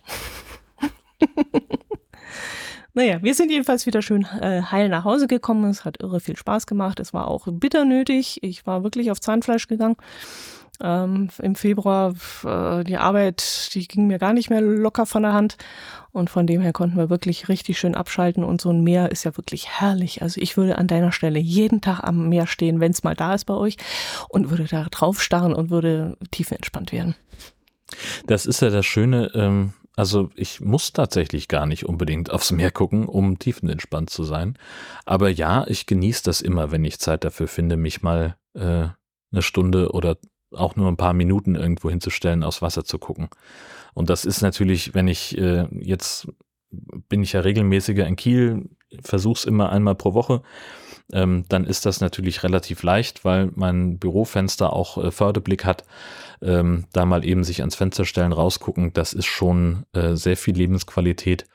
Ähm, oder auch einfach mal sich in die Förderfähre setzen. Jetzt im Sommer ist das ja einfacher, weil der Takt dann wieder stimmt. Dann kann man ja wirklich äh, relativ entspannt mal eben äh, zwei, drei Stationen fahren sich dann irgendwo in der Nähe vom Landeshaus ein Fischbrötchen holen und äh, kauend wieder zurücklaufen zum Büro und hat eigentlich eine schöne aktive Mittagspause mhm. und auch noch mit ein bisschen äh, maritimem Flair. Super. Mhm. Das ist wie, wie ein Urlaubs, Urlaubstag, die ein, zwei Stunden dann. ich habe, als ich in Kiel gewohnt habe, habe ich das sehr regelmäßig gemacht, äh, dass ich einfach am Wochenende mich auf die Förderfähre gesetzt habe, bin am Bahnhof eingestiegen und bin dann die Stunde anderthalb nach Labö rausgefahren, habe mir da ein Fischbrötchen gegessen, habe mich irgendwie eine Stunde an den Strand gesetzt, aufs Wasser geguckt, wieder zurück an Deck gesessen ähm, und einfach so viel Sonne und mehr Feeling äh, aufgesogen, wie ich nur konnte. Und das war wie ein kleiner mhm. Urlaub dann, ja, klar, genau. Mhm. Ja. Ähm, früher bist du doch auch ab und zu mit deinem Wohnwagen irgendwie äh, hingefahren, hast ihn abgestellt und hast von dort aus äh, deinen Weg zur Arbeit aufgebrochen. Äh, kannst du das jetzt auch noch mit der neuen Arbeitsstelle oder geht das nicht mehr? Ja, Im Prinzip könnte ich das auch noch. Ähm, das hängt halt davon ab, was ich, äh, was ich so an, äh, was ich so zu tun habe. Ne? Also ähm, wenn jetzt, äh, also ich habe das zum Beispiel vergangenes Jahr gemacht zur Kommunalwahl dass ich dann ein paar Tage Campingplatz gebucht habe, weil halt ich wusste, dass ich mehrere Tage jetzt in Kiel zu tun haben werde. Also es ging schon äh, am Freitag los, dass wir da eine Aufzeichnung hatten abends äh, in, in Kiel für eine Sendung, die dann äh, später ausgestrahlt werden soll oder Donnerstag, ich weiß es nicht mehr. Ähm, dann hatten wir äh, Samstag eine Vorbesprechung für die, für das, was mit den Ü-Wagen-Leuten zu tun ist, was deren Aufgaben dann halt sein würden, was vom Programm an uns an Forderungen kommt, wann schalten wir wohin, wer ist wann, wo, wie dran äh, und äh, was, wo sind, wie sind unsere Wege auch, ne? Also, keine Ahnung, es fängt schon damit an, äh, denen mal zu zeigen, wo gibt's was zu essen, zu trinken, wo sind hier die Toiletten und einfach mal durchzusprechen, was wir um welche Uhrzeiten machen, wie sind auch die Arbeitszeiten an, am Tag. Und dann eben mhm. der, der Sonntag, der Tag der Kommunalwahl, äh, wo es für mich im Prinzip mittags um zwölf losging und abgebaut haben wir gegen 22 Uhr, 23 Uhr, mhm. weiß ich nicht. Und äh, dann halt am Folgetag auch nochmal mit verschiedenen Analysen an, an unterschiedlichen Stellen im Programm. Ähm, das waren dann so Sachen, wo ich ganz froh war, dass ich gesagt habe, ich fahre nicht jeden Tag von Husum nach Kiel, weil mhm. das halt eine mhm. Strecke mhm. ist, etwas über eine Stunde. Da war ich halt froh, dass ich meinen Wohnwagen hatte. So und äh, mhm. äh, so jetzt im Tagesgeschäft, ähm, naja, also ich fahre morgen nach Eckernförde, ähm, habe dann zwei Beiträge zu machen. Das mache ich in der Regel hier. Ähm, letzte Woche, gestern war ich in Brunsbüttel. Äh, nächste Woche bin ich nicht da, aber ne, also ich bin halt irgendwo immer zwischen List und Gestacht unterwegs. Also das ganze Land ist mhm. ja jetzt mhm. auf einmal mein Berichtsgebiet. Ähm, okay. Und deswegen ist es schwierig, sich so auf eine Region zu, zu kaprizieren ich habe immer noch so die wilde Vorstellung, dass ich zum Beispiel an, an weiter entfernten Landesteilen, also Ostholstein, Fehmarn, so diese Ecke, wo es für mich halt echt eine, eine Riesenanreise ist, da wirklich gezielt einmal den Wohnwagen hinzustellen und dann in dieser Region ein paar Sachen mir zu sammeln und zu gucken, ne, so dass ich das vielleicht einfach mal hab, um es dann über einen gewissen Zeitraum auszuspielen. Das wäre eine Option, da so eine Art äh, ja, wie sagt man, inzwischen heißt es ja Workation, also so das Mittelding zwischen Work und Vacation, ähm, dass man also Freizeit und Arbeit so ein bisschen verbindet. Das könnte ich mir grundsätzlich vorstellen, das mal zu machen. Das ist aber häufig mit dem Tagesgeschäft kaum vereinbar. Also das ist einfach für mich sehr schwer planbar. Ich müsste dann sagen, okay, ich mache jetzt mal eine Woche, wo ich kein Thema anbiete aktiv, sondern wo ich einfach für mich als Recherchezeit mir mal diese Woche frei halte. Und dann könnte das vielleicht klappen. Dann darf aber sonst aktuell nichts passieren. Also den Fall hatte ich halt auch schon mal, dass ich gesagt habe, okay, ich habe jetzt irgendwie äh, richtig gut durchgearbeitet, habe äh, gut abgeliefert und habe jetzt einen relativ entspannten, einen relativ entspannten Wochenausklang. Freitags vormittags, ich setze mich ins Auto, fahre nach Kiel, mache dann noch irgendwie zwei Stunden im Büro, ein bisschen administrativen Kram, um dann mittags oder frühen Nachmittag auf den Golfplatz zu fahren in der Nähe von Kiel äh, und mir einen mhm. schönen Tag zu machen. Und an dem Tag kommt dann halt irgendwie so eine äh, Pressemitteilung, dass äh, dieses schwedische Batteriewerk Northvolt äh, jetzt einen weiteren Förderschub bekommen könnte, dass also Bund und Land sich darauf geeinigt haben, nach einem neuen EU-Fördermittelrahmen äh, den Bau dieser Batteriefabrik in der Nähe von Heide zu fördern. Ist alles noch lange unter Vorbehalt, muss die EU-Kommission noch prüfen, ob das alles vergaberechtlich passt, hin und her. Aber allein dieser, dieser Schritt, dass dann auch äh, Leute sagen, so gut wie jetzt sah es noch nie aus für dieses Werk, dass die finale Investitionsentscheidung kommt.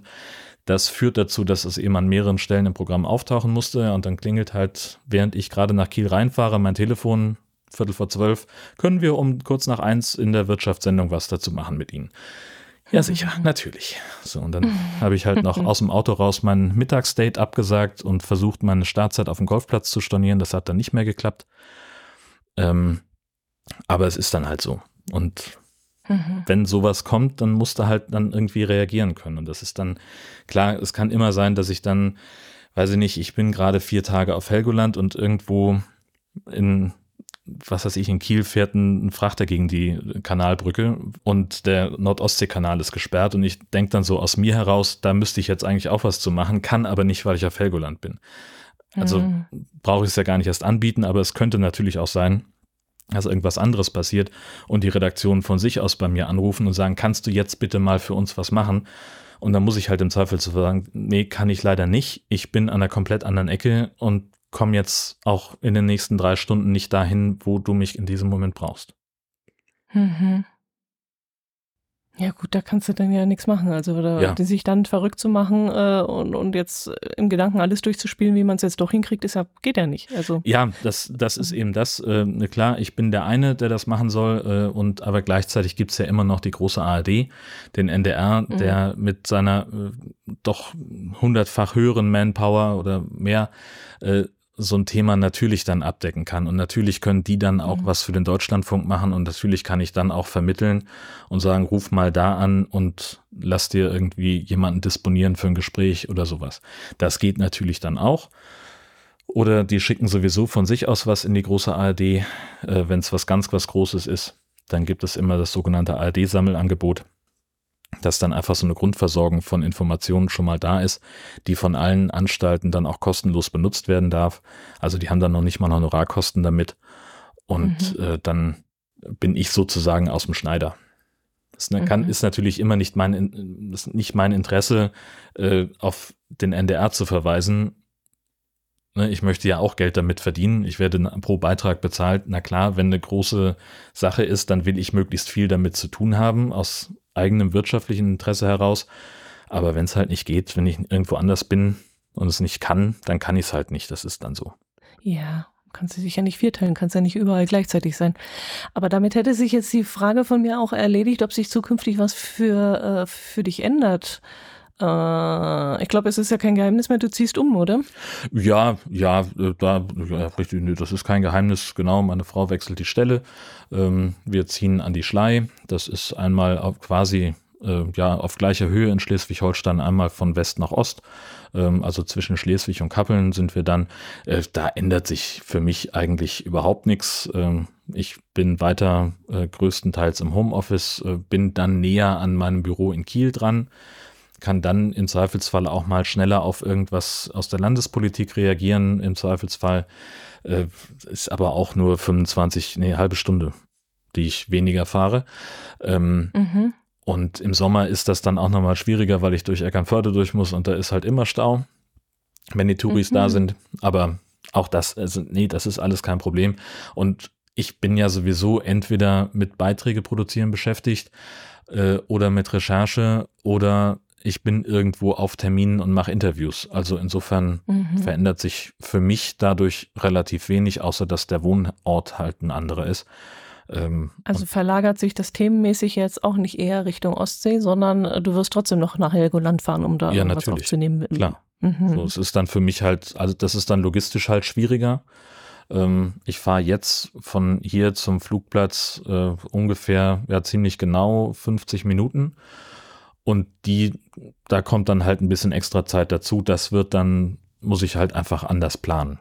So, also mhm. wenn ich mhm. morgens um acht den ersten Flieger nehmen will, ja, dann muss ich halt, äh, weiß ich nicht, wahrscheinlich zu Hause um sechs losfahren, statt um mhm, sieben. Mhm. Aber meine ja, Güte. Ich hatte mir so die Gedanken gemacht, äh, ob du jetzt dann mehr Richtung Lübeck ermittelst, also recherchierst, oder ob, weißt du, dass sich das so ein bisschen verlagert von den Themen her, aber das würde jetzt nicht passieren. Nö, nö, also ich kann es mir kaum mhm. leisten, irgendwie einen Schwerpunkt zu setzen. Also viele Sachen von denen, von dem, was ich jetzt hier so mache, ähm, die spielen halt zufällig an der Westküste.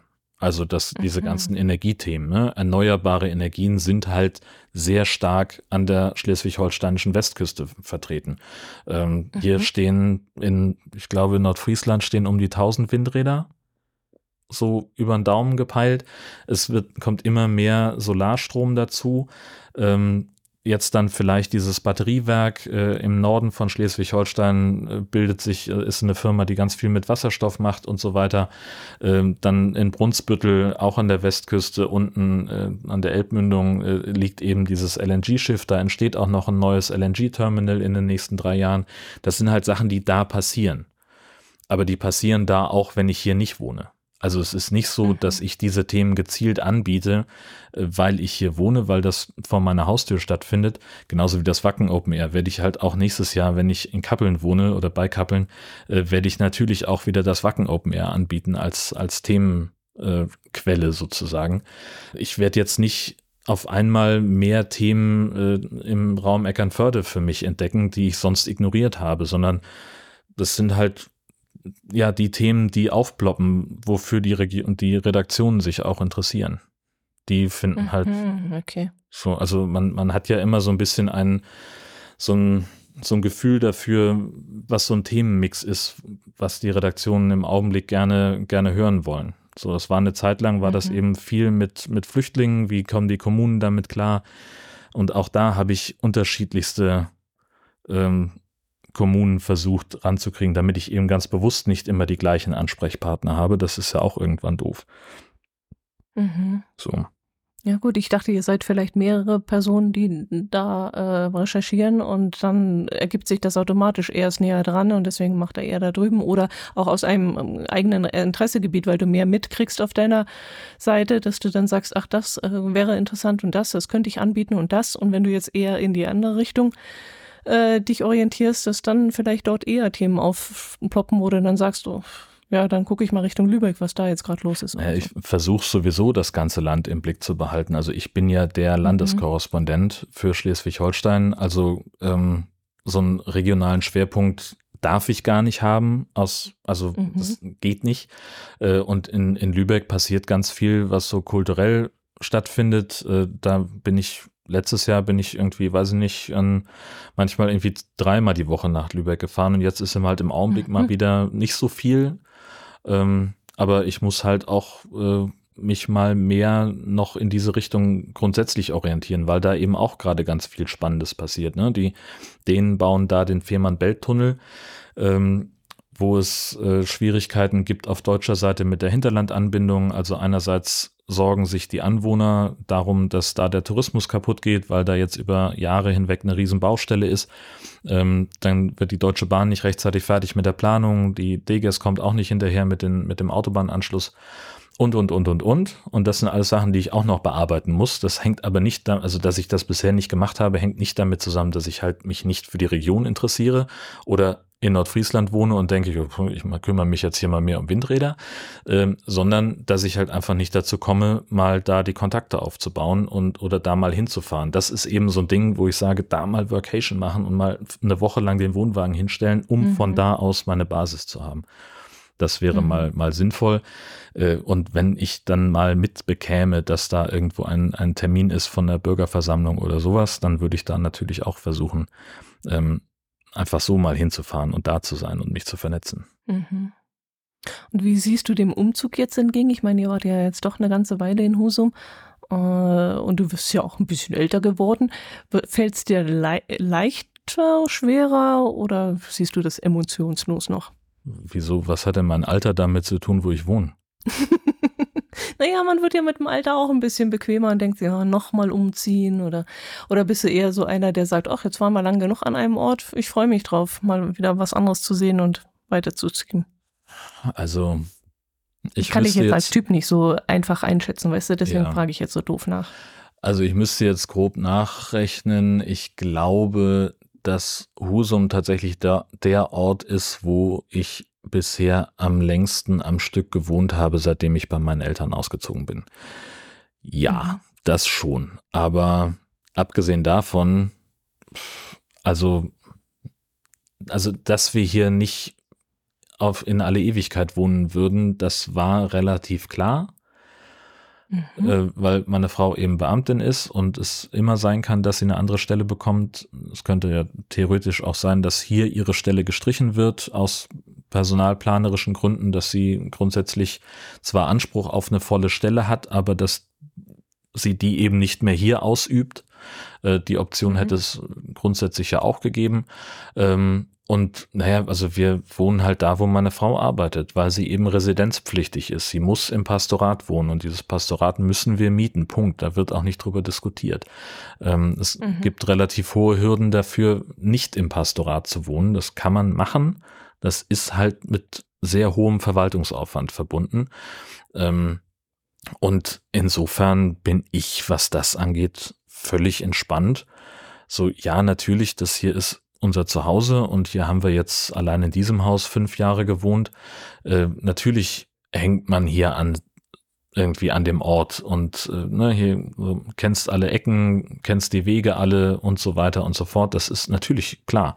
Äh, aber ich guck auch äh, mit einem mit einer großen Vorfreude drauf, jetzt dann woanders hinzuziehen, weil das eben dann was ein kompletter Neustart wieder wird. Also wir kennen da überhaupt niemanden, wir kennen die Region nur als Urlauber und vom Durchfahren her. Ähm, das ist da wunderschön in der Ecke an der Schlei. Das ist ja auch so die Gegend, wo der Landarzt damals gedreht worden ist. Äh, alles mhm. sehr, sehr idyllisch.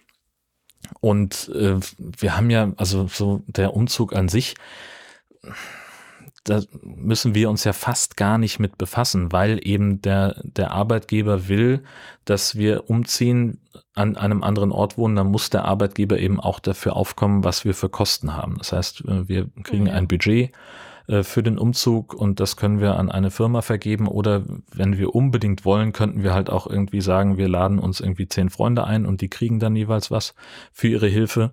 Auch das kann man ja machen. Äh, steht übrigens jedem frei, bei einem Umzug äh, seine Freunde zu bezahlen und das dann steuerlich abzusetzen. Knickknack, zwinker, zwinker. Ähm, aber nee, also was das angeht, ich bin da komplett tiefenentspannt.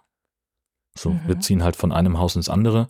Ähm, ich habe das Haus noch nicht gesehen von innen. Ich weiß, wie es von außen aussieht. Ich weiß, wo es liegt. Ähm, wir haben irgendwie eine Grundschule und zwei Kindertagesstätten als Nachbarn. Das heißt, da ist vormittags Radau und nachmittags Ruhe. Und wir haben sonst, glaube ich, wenig um uns herum. Da ist ein Sportplatz und eine Turnhalle in der Straße und sonst nichts. Hier sitzen wir, glaube ich, viel mehr auf dem Präsentierteller als da. Andererseits mhm. ist das halt ein kleineres, ein kleineres Dorf mit irgendwie 2800 Einwohnern ungefähr. Es werden schon irgendwie spätestens nach sieben Tagen, acht Tagen werden uns alle irgendwie kennen und sei es nur vom Erzählen. Das denke ich schon, dass wir da ganz anders unter Beobachtung stehen, in Anführungszeichen, als hier. Ähm, aber das sind ja Kleinigkeiten und Details. Mhm. So, das ist ja alles nicht, nicht so tragisch. Nö. Mhm. Also lebst du im Grunde schon damit, weil du ja weißt, dass es, dass es ein, ein von Ort nach Ort ziehen äh, auch zukünftig immer wieder der Fall sein wird. Ähm, lebst du eigentlich mit dem, immer mit dem Gedanken, wir mal sehen, wie lange wir hier jetzt sind, oder? Ja, so, so habe ich im Wesentlichen ja schon, schon immer gelebt eigentlich. Also mhm. klar, so meine Eltern, die haben das Haus irgendwo da gebaut, in dem ich aufgewachsen bin und da habe ich einen Großteil meines Lebens verbracht. Aber seitdem ich da weg bin, bin ich ja immer dahin gezogen, wo meine Arbeit gerade war. Also mhm. Praktikum hier, Praktikum da, äh, Volontariat, äh, dann nächste Volontariatsstation, dann eben nach Kiel, weil da eben was, was für mich zu tun war und dann jetzt halt mit wieder wegen der Arbeit an die Westküste gezogen, dann wegen Gesches Arbeit äh, an der Westküste umgezogen. Also das kenne ich seit über 20 Jahren, dieses Prinzip. Wird man das gewohnt oder wie ist das? Sagen wir es mal so, also es gab eine Zeit, wo ich viel mehr Umzugsroutine hatte als heute. Also ich, mhm. ne, so die Praktika, die ich gemacht habe, die haben mich halt kreuz und quer durch Deutschland geführt. Das, als ich bei meinen Eltern ausgezogen bin, reichte eine Reisetasche und dann wurden die, die Umzugswagen immer größer. Ähm, so, weil man halt einfach auf einmal mehr Kram mit sich rumschleppt. Ähm, und so dieses ganze, ja, so Kram zusammenpacken und ein, ein Auto sinnvoll beladen, ja, das kann ich halt. Das habe ich darüber mhm. gelernt. Und ähm, klar, wenn du halt irgendwo fünf Jahre irgendwo wohnst, dann sammelt sich halt Kram an, den man nicht zwingend komplett immer jeden Tag braucht. Also wir, die größte Aufgabe auf der To-Do-Liste ist tatsächlich entrümpeln. Sachen loswerden. Ja, das ist ja mit jedem Umzug ganz äh, nützlich. Genau, so das ist ja eine Chance, die man dann hat und mal kritisch drauf zu gucken, brauche ich dieses spezielle Teil eigentlich noch? Welche Möbelstücke müssen vielleicht langsam mal erneuert werden? Ähm, die muss man dann natürlich nicht mit umziehen. Ne? Also das, äh, die, die, die Couch, die wir uns gekauft haben, als wir in Husum ins Haus eingezogen sind, in das erste, ähm, die ist halt langsam auch durch gesessen. Mhm. So, und die hat damals halt auch 250 Euro gekostet. Die hat halt so den Kosten-Nutzen-Faktor, ne, Preis pro Benutzung, das hat sich alles schon bezahlt gemacht, aber die ziehen wir halt nicht nochmal mit um. Die bleibt hier und geht auf den Sperrmüll. Ähm, und dann steht halt in, der, in dem neuen Haus wird dann eben ein neues Sofa stehen. So, und ob wir das da selber reintragen oder ob es geliefert wird, das müssen wir dann mal gucken. Mhm. Soweit sind wir noch nicht. Hm. Ja. ja, spannend. Ja, und es wird halt irgendwann so sein, dass wir, ähm, dass die Leute, die da jetzt drin wohnen, raus sind, dann wird da renoviert. Äh, dann können wir schon mal rein zum Ausmessen und zu gucken. Und dann können wir unsere Räume so aufteilen, uns Gedanken machen, wie stellen wir was, wo kann man wie was draus machen, aus welchem Zimmer. Und äh, dann kommen wir im Idealfall, das ist zumindest der Plan, schon mit einem Konzept an und können zum Beispiel sagen, keine Ahnung, äh, alles, was in Jörns Arbeitszimmer steht, das kommt in diesen Raum. Und alle Kisten, auf denen Arbeitszimmer draufsteht, kommen da bitte auch rein. Und oder wir machen, wir haben vielleicht äh, ein oder zwei Zimmer, für die wir noch keine Sofortverwendung haben. Und dann haben wir vielleicht irgendwie 20, 30 Kisten, wo wir sagen, die können wir erstmal dazwischen lagern. Die müssen nicht sofort einsortiert werden und find, die finden dann äh, in den nächsten Tagen ihren Platz. Hm. So, das ist halt wahrscheinlich das, wie es laufen wird. Ja, interessant zu hören, weil ich habe das ja, ich lebe ja so nicht. Also ich bin dreimal umgezogen und das war es dann halt auch. Ja. Also ich kenne das nicht und dann das mal zu hören, wie es einem dabei geht und wie man das auch gewohnt werden kann, das finde ich ganz interessant. Ja, ja und dann war es natürlich auch so, als wir in Kiel gewohnt haben, ähm, das war natürlich auch noch so Gesches Studentenzeit, äh, da sind auch im Freundeskreis einfach ständig Leute umgezogen. Also wir haben halt mhm. selten ein Wochenende gehabt, wo wir nicht irgendwo bei einem Umzug geholfen haben. Ähm, und da hast du dann halt auch alles von äh, komplett gepackt und alles vorbereitet und wir müssen nur noch rein und raustragen. Ähm, bis hin zu, ja, gut, dass ihr da seid, die Spülmaschine läuft noch und äh, hier ist noch eine Maschine Wäsche im Trockner, das müssen wir auch noch irgendwie unterkriegen. Hat jemand von euch Kisten dabei? Äh, da war wirklich einmal komplett mit alles. Ja, spannend. Sehr gut. Aber wo wir gerade über Pastorinnen sprechen, sehe ich hm. auf unserer Liste diesen Punkt, Unsere Liste. Unsere Themenliste, die äh, wir auch schon länger nicht mehr angeguckt haben. Äh, sehe ich den Punkt, äh, Pastorin verlässt Kirchengemeinde im Streit über eine Spülmaschine. Ich weiß nicht mehr, wer es äh, reingeschrieben hat von uns. Also es ist so, äh, das ist in Niedersachsen im Landkreis Leer, ähm, ist auch schon aus dem März die Story. Ähm, da hat in einer Kirchengemeinde die Pastorin sich dafür eingesetzt, dass die Küche modernisiert wird und äh, dass da eine Spülmaschine reinkommt. Und der Kirchengemeinderat hat das abgelehnt und hat gesagt, das brauchen wir nicht, denn wenn nach einer Veranstaltung stehen die Frauen immer so nett in der Küche und unterhalten sich und das würde dadurch ja äh, erschwert werden oder sowas. Und dann haben sie, dann gab es tatsächlich einen Sponsor, der gesagt hat, hier ist eine Spülmaschine. Der hat ihn auf den Hof gestellt, die mussten nur noch angeschlossen werden. Und der Kirchengemeinderat hat gesagt, nee, machen wir nicht. Und dann musste das Ding zurückgeschickt werden. Und darüber hat Ehrlich dann. jetzt? Ja, steht hier auf ndr.de. ähm, Können die das so einfach? naja, der Kirchenvorstand, äh, Kirchengemeinderat leitet die Gemeinde. Und äh, da Hm. ist halt, äh, das ist das Gremium, was äh, der Kirchengemeinde vorsteht und die treffen die Entscheidung. Und äh, wenn die irgendwas nicht wollen oder wenn die irgendwas ganz besonders doll wollen, dann findet das halt so statt. Ob das der Pfarrperson dann in dem Moment in den Kram passt oder nicht, die hat sich dann gefälligst zu fügen.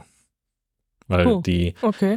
die, die Pfarrperson ist halt für Verkündigung da und äh, das und, und da, dafür, dass das Gemeindeleben passiert, aber das, was äh, verwaltungsmäßig, was den Bau angeht, also den Erhalt der, der Kirche, der kirchlichen Gebäude, also inklusive des Pastorats, äh, was das angeht, da sind halt, da ist der Kirchengemeinderat der, das bestimmende Gremium. So, und wenn die sagen, wir wollen keine Spülmaschine in der Küche haben, dann ist das so. Ja, aber das Argument, es ist so schön, wenn sich Frauen beim Spülen unterhalten. Ja, So geht die Kommunikationsver äh, Kommunikation verloren, wenn diese die Spülmaschine nicht mehr dasteht.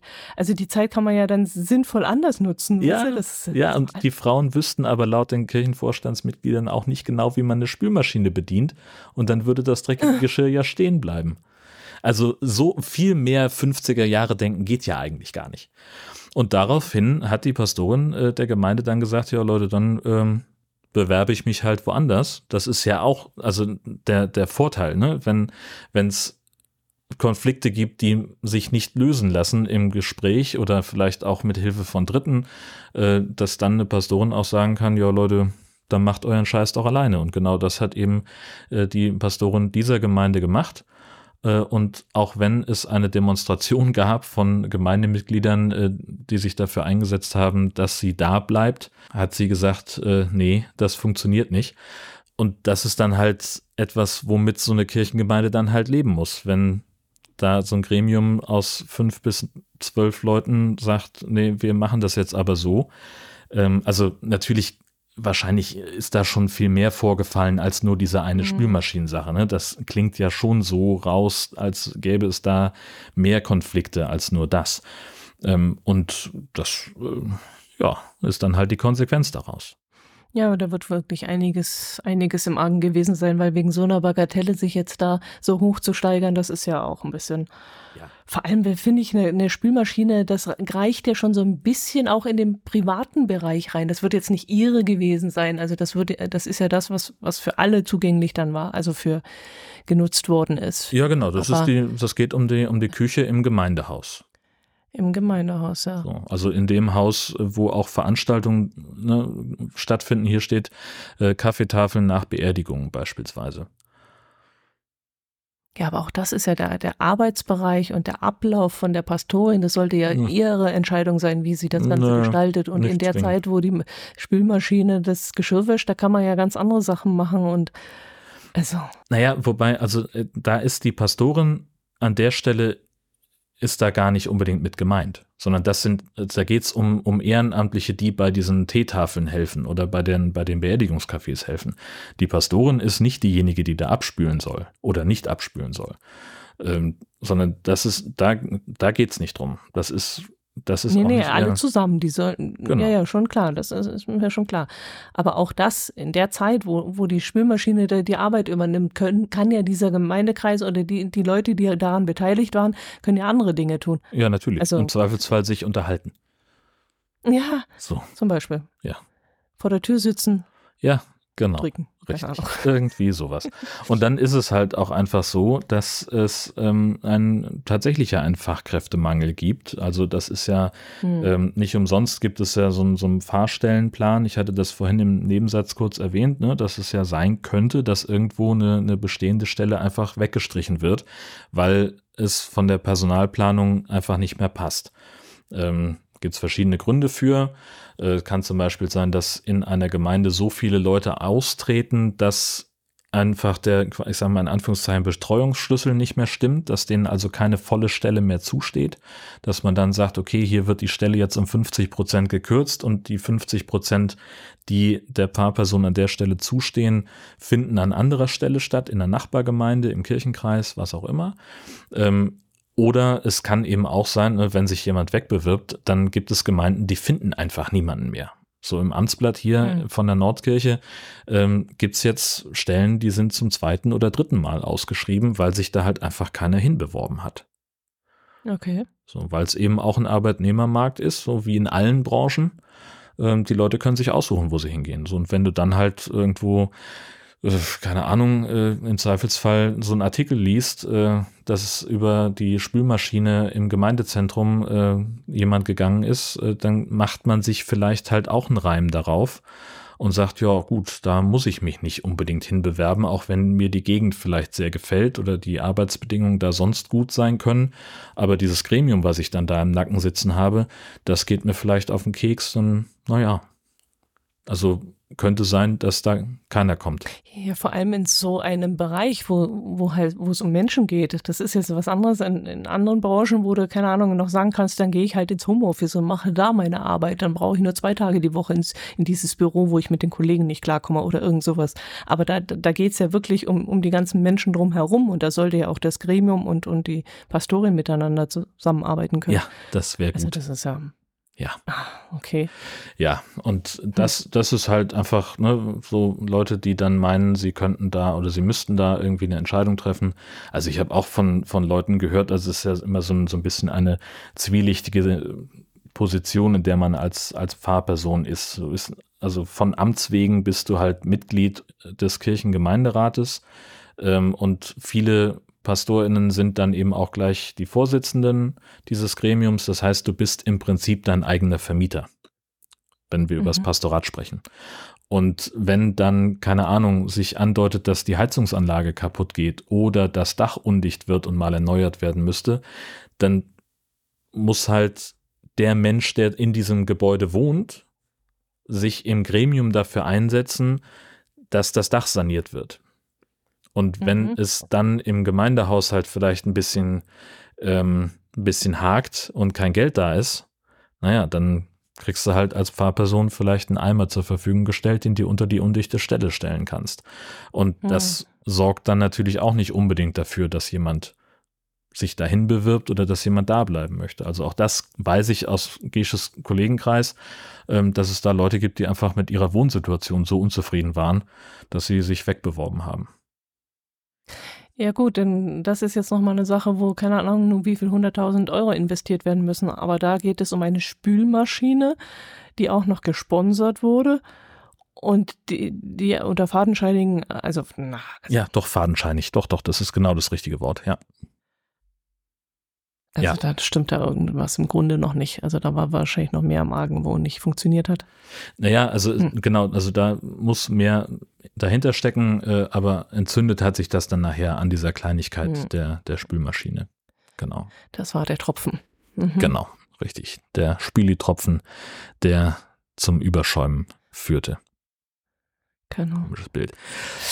Ich habe auch noch was mitgebracht. Na? Habe ich entdeckt auf Instagram auch schon ein bisschen länger her. Äh, und zwar geht es um Foodsharing. Es werden ja jedes Jahr Millionen Tonnen Lebensmittel in Deutschland weggeworfen. Und da hat sich die, äh, hat sich Coburg nun etwas Neues ausgedacht. Die, sie haben eine sogenannte Foodsharing-Telefonzelle aufgestellt.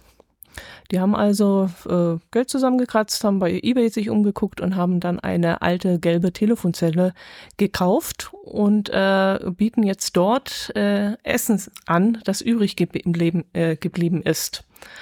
Also wenn irgendjemand der Meinung ist, äh, er hat noch was übrig, dann kann er das reinlegen und dann können sich andere Leute das wiederholen. Die Tafeln, die sind ja notorisch äh, überlastet und äh, jetzt wollen sie eben damit ein bisschen entgegenwirken und diese Telefonzelle ähm, nutzen. Jetzt bin ich ein bisschen irritiert, weil Lebensmittel ist ja so eine ganz gefährliche Sache. Man darf ja, ich glaube, das ist immer noch nicht durch, dass man äh, containern darf, glaube ich, oder? Da wollte doch, sollte doch das Gesetz eigentlich gestülpt werden. Ja, jetzt äh, wirfst du aber drei verschiedene Sachen durcheinander gerade, ne?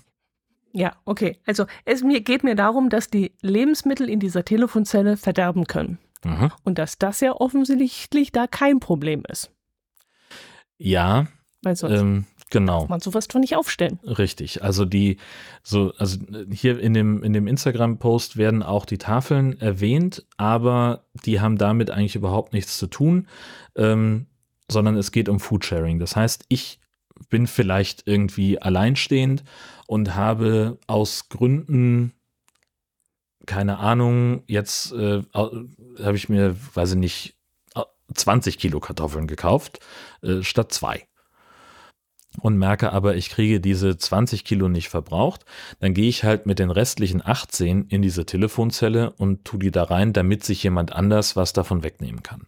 Das ist so der, der Gedanke am, am Foodsharing. Das heißt also, es wird nicht aus, aus irgendwelchen äh, Containern was rausgenommen, äh, sondern und, und da hingetan, sondern äh, das sind einfach Leute, die sagen, ich habe etwas zu viel und ich brauche das nicht. Keine Ahnung, Kannst ja auch haben, was weiß ich, der, ich brauche nur einen halben Selleriekopf, eine halbe Sellerieknolle. Äh, und die andere, die kann ich jemandem abgeben. Das Prinzip dieser Telefonzelle finde ich tatsächlich an der Stelle auch schwierig. Ähm, ich erinnere mich, dass ich vor Jahren mal in Berlin in der Wikimedia bei einer Veranstaltung war und dort in, den, in deren Räumen steht eben auch eine alte gelbe Telefonzelle in der man so ein bisschen Privatsphäre haben soll, wenn man telefonieren möchte. Und da habe ich mich tatsächlich mal reingestellt, weil ich ein, das war halt eine Veranstaltung mit ungefähr 80 Leuten, ich weiß nicht, oder 60, es war halt ziemlich voll und ich dachte, ich stelle mich da rein, um mal in Ruhe zu telefonieren. Und ich fand das so schlecht, in dieser Telefonzelle zu stehen, weil mir sofort relativ warm wurde. Ich fand es wahnsinnig stickig und ich wollte da relativ zügig wieder raus ähm, dass ich mir halt denke, so da Lebensmittel drin aufzubewahren, ist der schlechteste Platz. Und ich glaube, da wolltest du eigentlich auch drauf hinaus. Das Zeug steht dann natürlich ungekühlt. Im Zweifelsfall knallt da die Sonne drauf. Kann halt relativ schnell passieren, dass da was umkommt. Aber dann ist es eben in der Verantwortung derjenigen, die sich da was rausholen. Natürlich gucken die auch, so ist das noch in Ordnung, was ich mitnehme. Und natürlich tust du da auch nichts rein, was irgendwie kühlpflichtig wäre.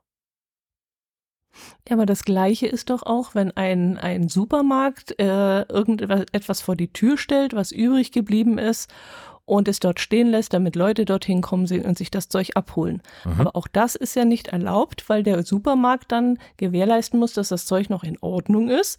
Dann könnte man ja genauso an die Eigenverantwortung derer appellieren, die dorthin gehen und sich das Zeug holen, dass die sagen, okay, das, was ich da gerade hole, ist noch in Ordnung oder nicht. Wieso wird das eine jetzt schon seit Jahren diskutiert und immer wieder verboten und da stellt man eine Telefonzelle auf und da soll es dann plötzlich funktionieren und äh, keine Probleme machen?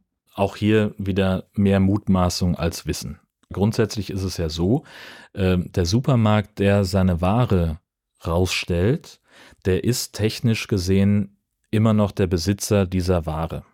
Solange bis sie den Besitzer wechselt, im Zweifelsfall entweder gegen Geld oder dadurch, dass sich das jemand wegnimmt. Ähm, und insofern ist der Supermarkt dafür grundsätzlich haftbar. Und weil hier Privatleute ihr Essen abgeben und gar nicht mehr nachvollziehbar ist, von wem dieses Essen jetzt kommt, ah. würde ich jetzt mal sagen, also ja, im Prinzip, wenn du da hingehst und legst da einen Kohlkopf rein, der nach drei Tagen vergammelt ist und Fliegen, Ameisen und Ungeziefer anzieht, dann kann dich aber keiner dafür haftbar machen, weil ja niemand weiß, wer den Kohlkopf da reingelegt hat. Also ich glaube, dass es einfach so ein bisschen so eine Grauzone ist. Ich würde es halt nicht in der Telefonzelle machen. So, es gibt halt andere Möglichkeiten, wie man das hinbekommt. Es gibt in Flensburg diesen Leihladen, ähm, wo man äh, allen möglichen Kram sich ausleihen kann. Was weiß ich, hast eine Bohrmaschine, die brauchst du einmal im Jahr, äh, dann musst du die nicht kaufen, sondern gehst du im Leihladen, wirst da Mitglied und sagst, guten Tag, ich brauche an diesem Wochenende mal eine Bohrmaschine für zwei Tage, ich nehme mir die mal mit. Und in diesem Leihladen gibt es eben auch ein Foodsharing-Regal, wo Leute eben äh, Lebensmittel ablegen. Und das fängt wirklich bei der, bei der Gewürzpackung an. Ne? Da ist dann jemand, der braucht irgendwie, weiß ich nicht, äh, einen halben Esslöffel äh, Zitronengraspulver und das gibt es aber nur im 50 Gramm Becher. Also tut er dann den restlichen Becher in dieses Regal, damit sich das jemand mitnehmen kann. So, und das ist aber in einer Atmosphäre, die eben nicht so beengt und so, so aufheizbar ist wie so eine Telefonzelle. Hm, ja gut, das ist nochmal ein anderes Thema, aber äh, glaub, glaubst du nicht, dass dann trotzdem die Diakonie ihre, äh, ihre Verantwortung übernehmen muss für diese Telefonzelle? Denn wie du gerade sagst, wenn das Zeug da verschimmelt und sich keiner drum kümmert und sich auch keiner angesprochen fühlt, sich darum kümmern zu müssen, dann muss ja die Diakonie, die diese Telefonzelle aufgestellt hat, sich schon drum kümmern, dass da nichts Verschimmeltes ähm, im Umlauf gerät. Also es gibt ja da auch einen Verantwortlichen, so wie beim Supermarkt jemand Gut, das, das steht ist. ja hier auch. Ne? Ehrenamtliche nehmen das entgegen, prüfen, ob sie noch genießbar sind und verteilen sie an mehrere Ausgabestellen. Eine davon ist die gelbe Telefonzelle äh, vor dem Stadtbüro. Mhm. Und da kann man von rund um die Uhr was mitnehmen. So, und dann wird es wohl auch so sein, dass die regelmäßig mal drauf gucken und sagen, hier, wir gucken, was er sich ein, zweimal am Tag nach, was ist da neu reingekommen, beziehungsweise offensichtlich kann man ja nicht einfach was hinstellen, sondern man muss es bei der Diakonie abgeben. Und die gucken dann offensichtlich danach, äh, ob die Lebensmittel noch in Ordnung sind und die werden das dann im Zweifelsfall entsorgen. Gut, jetzt ähm, bin ich ja als typisch Deutscher, gehe ich da hin und nehme mir was raus und kriege de, äh, eine Salmonellenvergiftung. Und wie, wie, wie wir Deutschen ja sind, müssen wir einen Schuldigen suchen. Also, wo gehe ich dann hin zur Diakonie und sage, Sie haben doch das Zeug angeschaut, das muss doch in Ordnung sein. Ich muss mich doch darauf verlassen können. Ja, genau. Und dann bist du diejenige, weswegen die Telefonzelle wieder abgebaut wird. Herzlichen Glückwunsch.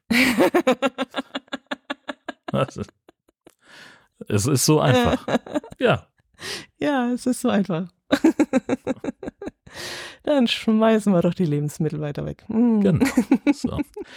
äh, weil wir auch schon ewig darüber berichtet haben und es nie aufgelöst haben. Oh Gott, das ist aus Januar. Das haben wir doch schon erzählt. Die, die Bodenseekugel, dass die Suche danach eingestellt worden ist, das, haben, das müssen wir doch schon erzählt haben. Also wir haben irgendwann vor, ich, ich sage es jetzt einfach mal ganz, ganz kurz, äh, vor ewigen Zeiten darüber gesprochen, dass im Bodensee eine äh, Eisenkugel mit Gin drin verschwunden ist. Äh, dieser Gin sollte darin reifen und irgendwie besonders super sein. Und diese Eisenkugel, diese Metallkugel wurde nun gestohlen. Und äh, im Januar hat dann also jemand gesagt, wir stellen jetzt mal die Ermittlungen ein. Äh, und dann kurze Zeit später, vermutlich ohne Zusammenhang, äh, tauchte eine Metallkugel in der Nähe der japanischen Pazifikküste auf äh, und keiner wusste so ganz genau, was das sein kann. Äh, und der äh, Spiegelartikel dazu ist äh, aus Februar, der ist sehr, sehr witzig geschrieben, äh, weil da an mehreren Stellen drin steht, dass es wahrscheinlich einfach eine Boje sein könnte in Großbuchstaben. Ähm, mutmaßlich, wie gesagt, kein Zusammenhang zur Gin-Kugel, aber stellt sich raus, es war eine Tiefseeboje. So, das haben wir dann mhm. jetzt auch endlich mal hier aus der Liste raus. Meine Güte. Und dann kommst du jetzt noch mit Nordbayern. Ja, wir haben wieder mal einen Autofahrer, der seinem Navi zu sehr vertraut hat. Und zwar ein deutscher Autofahrer mit einem hochpreisigen BMW. Das musste dann auch in diesem Artikel unterstrichen werden. Der hat sich nämlich wieder auf sein Navi verlassen und wurde in einen engen Wanderweg geführt und blieb darin stecken. Und äh, da empfehle ich doch unseren Hörern auf jeden Fall mal nachzugucken, denn es sind ein paar fantastische Bilder auf dieser Seite zu sehen, wo ich mich wirklich kringelig gelacht habe, weil es für mich unvorstellbar ist, wie man dann nicht irgendwann mal spätestens fünf Meter davor ja. sagt, okay, da passe ich nicht rein. Das ist genau das. Also wenn du dir diesen Wanderweg anguckst, diese Bilder anguckst, der ist da ja schon, also der hat schon eine ganze Menge Hirnschmalz investieren müssen und, und rangieren müssen, bis der überhaupt so weit gekommen ist. Und erst an dem Punkt, wo er es physikalisch nicht mehr weiterging, weil das Auto wirklich feststeckte, da hat er dann gesagt, irgendwas stimmt hier nicht. Ich kann mir natürlich genau. vorstellen, theoretisch, also ich kann mir vorstellen, dass der halt einfach gesagt hat, okay, hier stimmt was nicht, ich bin wahrscheinlich auf dem falschen Weg, ich müsste irgendwie rum, aber ich komme hier rückwärts nicht wieder raus, dass der dann gedacht hat, na, ich fahre mal weiter, vielleicht kann ich irgendwo umdrehen.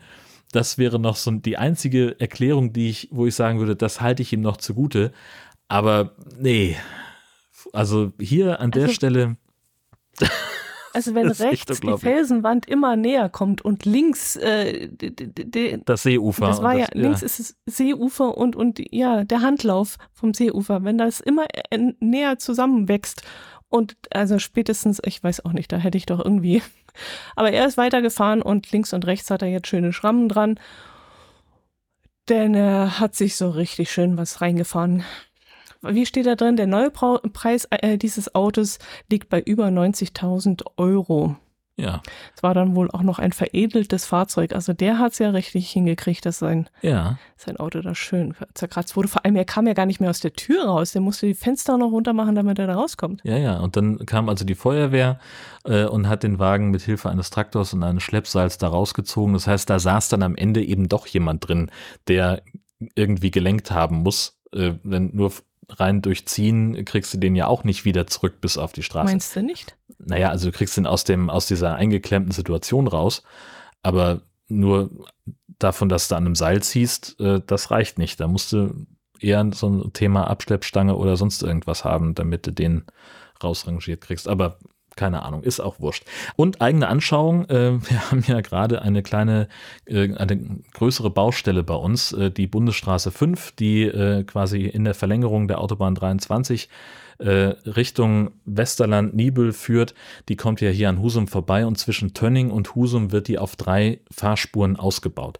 Und da ist jetzt ein Teilstück für den Ausbau voll gesperrt und wenn du hm. von Norden kommst, dann gibt es halt zwei Stellen, wo du eigentlich schon abgeleitet wirst, nämlich einmal Richtung Friedrichstadt. Dann kannst du aber noch weiterfahren, weil dahinter bis zur Baustelle ran ist erstens noch eine Ausfahrt und zweitens sind da noch Häuser. Das heißt, also Anlieger dürfen da durchfahren. Und dann kommst du aber irgendwann an so einen Punkt, wo es einfach wirklich nicht mehr weitergeht, weil da die Vollsperrung ist. Und ich habe das jetzt schon mehrfach gehabt, dass ich dann von Süden kam und über eine Umleitungsstrecke quasi am Ende der Baustelle wieder auf die äh, in Nordrichtung auf die Baustelle auf die Bundesstraße fuhr und aus Richtung Norden kamen mir Leute entgegen, die also okay.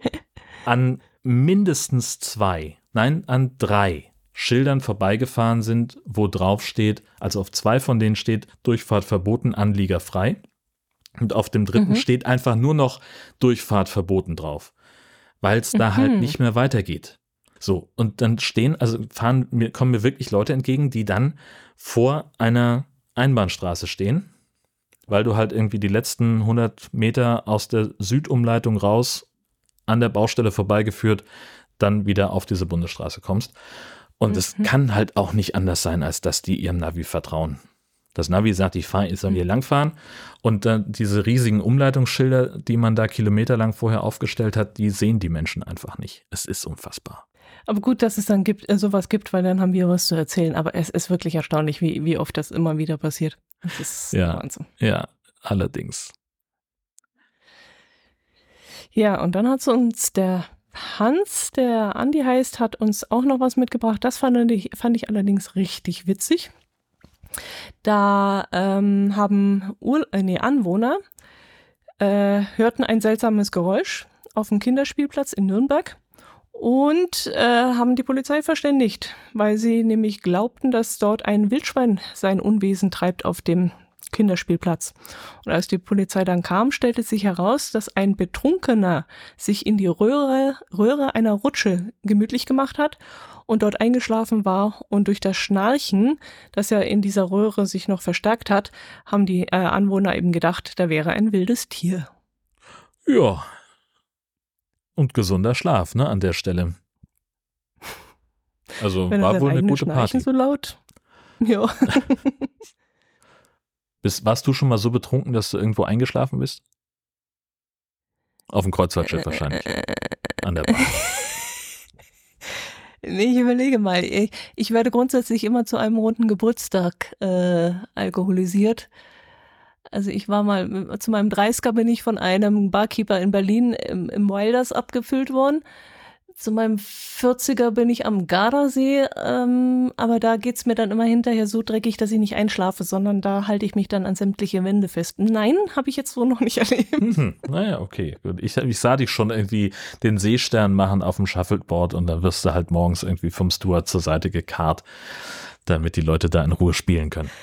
Geil. Ich glaube, die greifen sogar relativ früh ein, weil da überall Kameras verteilt sind. Es kann ja durchaus jemand Mann über Bord gehen. Und ähm, ich glaube, da kommst du so besoffen gar nicht in die Nähe von der Reling. Also ich nee, ich glaube nicht. Hm. so, so. Ich weiß allerdings auch nicht, ob ich äh, schnarchen würde. Ich keine Ahnung. Nee, ich würde mich, glaube entleeren. Auch da kann man das Gefühl haben, ein wildes Tier sei im Spiel. Aber anderes Thema. Wir haben von Kai ein Foto bekommen von einem Automaten und zwar in der Koblenzer Altstadt. Da steht seit neuestem ein Eisautomat, äh, aufgestellt von einem Eiscafé Brustolon, wenn ich es richtig äh, sehen kann hier auf dem Foto. Das ist unten abgeschnitten. Ähm, ja, und das ist eben ein, ein Automat, wie man den halt so kennt, wo, was weiß ich, zum Beispiel vom, von Bahnhöfen steht da manchmal, da kann man dann Schokoriegel Mhm. rausziehen. Und hier sind eben Eisbecher drin. Und das finde ich natürlich Mhm. total nice, ähm, dass man da äh, sich ein leckeres Eis ziehen kann. Vermutlich dann, wenn ich dich richtig verstanden habe, sogar aus eigener Herstellung, wenn das Ja, von der Eisfirma ist. Mhm. Sehr schön. genau. Ja, und dann hat uns die Mini Lancelot etwas äh, zuschicken lassen, das sie von der Mini Maxima 01 bekommen hat. Das ist ein, ja, Keramikautomat. Und der steht neben dem Hafenmeisterbüro in Timmendorf, Insel Pöhl. Und hier kann man einzigartige, handgetöpferte Gebrauchskeramik rund um die Uhr kaufen, die auf der Insel Pöhl hergestellt äh, werden. Mhm. Sehr schön. Und das genaue An äh, Ortsangabe Keramikautomat links neben dem Hafenmeisterbüro am ersten Strandaufgang direkt neben dem Hafen in Timmendorf. Sehr schön. Also wenn das, wenn wir den jetzt nicht finden beim nächsten Mal, dann weiß ich auch nicht. Ja. Hübsch. Ich gucke gerade durch den, äh, durch den Shop von dem, äh, von diesem, von dieser Keramikinsel und die, alle Produkte stehen da als nicht vorrätig, aber die sehen wirklich schön aus. Mhm. Richtig hübsch. Also diese Butterdose zum Beispiel, gleich das erste Ding, finde ich richtig hübsch. So schön so maritim, ne? so ein bisschen so Sandoptik auf der Mhm. einen und äh, Mhm. Seehimmel auf der anderen, Himmel über der See, meine ich. Ähm, das ist Ja, wirklich nicht, nice. nicht kitschig, richtig Genau. schön, ja. Richtig. Ja, also äh, sollten wir mal ein, äh, eine äh, Dienstreise nach Pöhl machen, dann äh, gehen wir da zum Keramikautomaten. Donnerwetter, was es alles gibt. Irre. Kommentare haben wir diesmal, glaube ich, nicht bekommen, gell? Genau, ne, wir hatten nur mehrere Leute, die sich gefreut haben auf eine aus, äh, entsprechend längere Folge, weil wir ja so viel jetzt nicht gemacht haben. Mhm. Fällt mir noch ein, nee, da war, das war eigentlich alles so, was wir an Feedback bekommen haben und Leute, die äh, sehr lieb immer reagiert haben, wenn wir irgendwo auf Social Media geschrieben haben, dass es in äh, jeweiligen Monaten nun leider keine Folge gibt. Also sowohl im April als auch im Mai konnten wir nicht veröffentlichen und Leute haben einfach immer mit sehr viel Verständnis reagiert und das hat mich sehr gefreut. Ja, sehr schön. Herzlichen Dank dafür, ja. Aber manchmal kommt eben das Leben dazwischen. So ist es. Genau. Dann äh, vielen Dank fürs Zuhören. Nee, was sagen wir eigentlich immer am Schluss? Dann hören wir uns wieder normalerweise. Ach, dieses, Im nächsten Monat. In der Mitte dieses ganzen Monats am 15. um 12. um 12 Uhr. Macht es gut. Servus. Tschüss.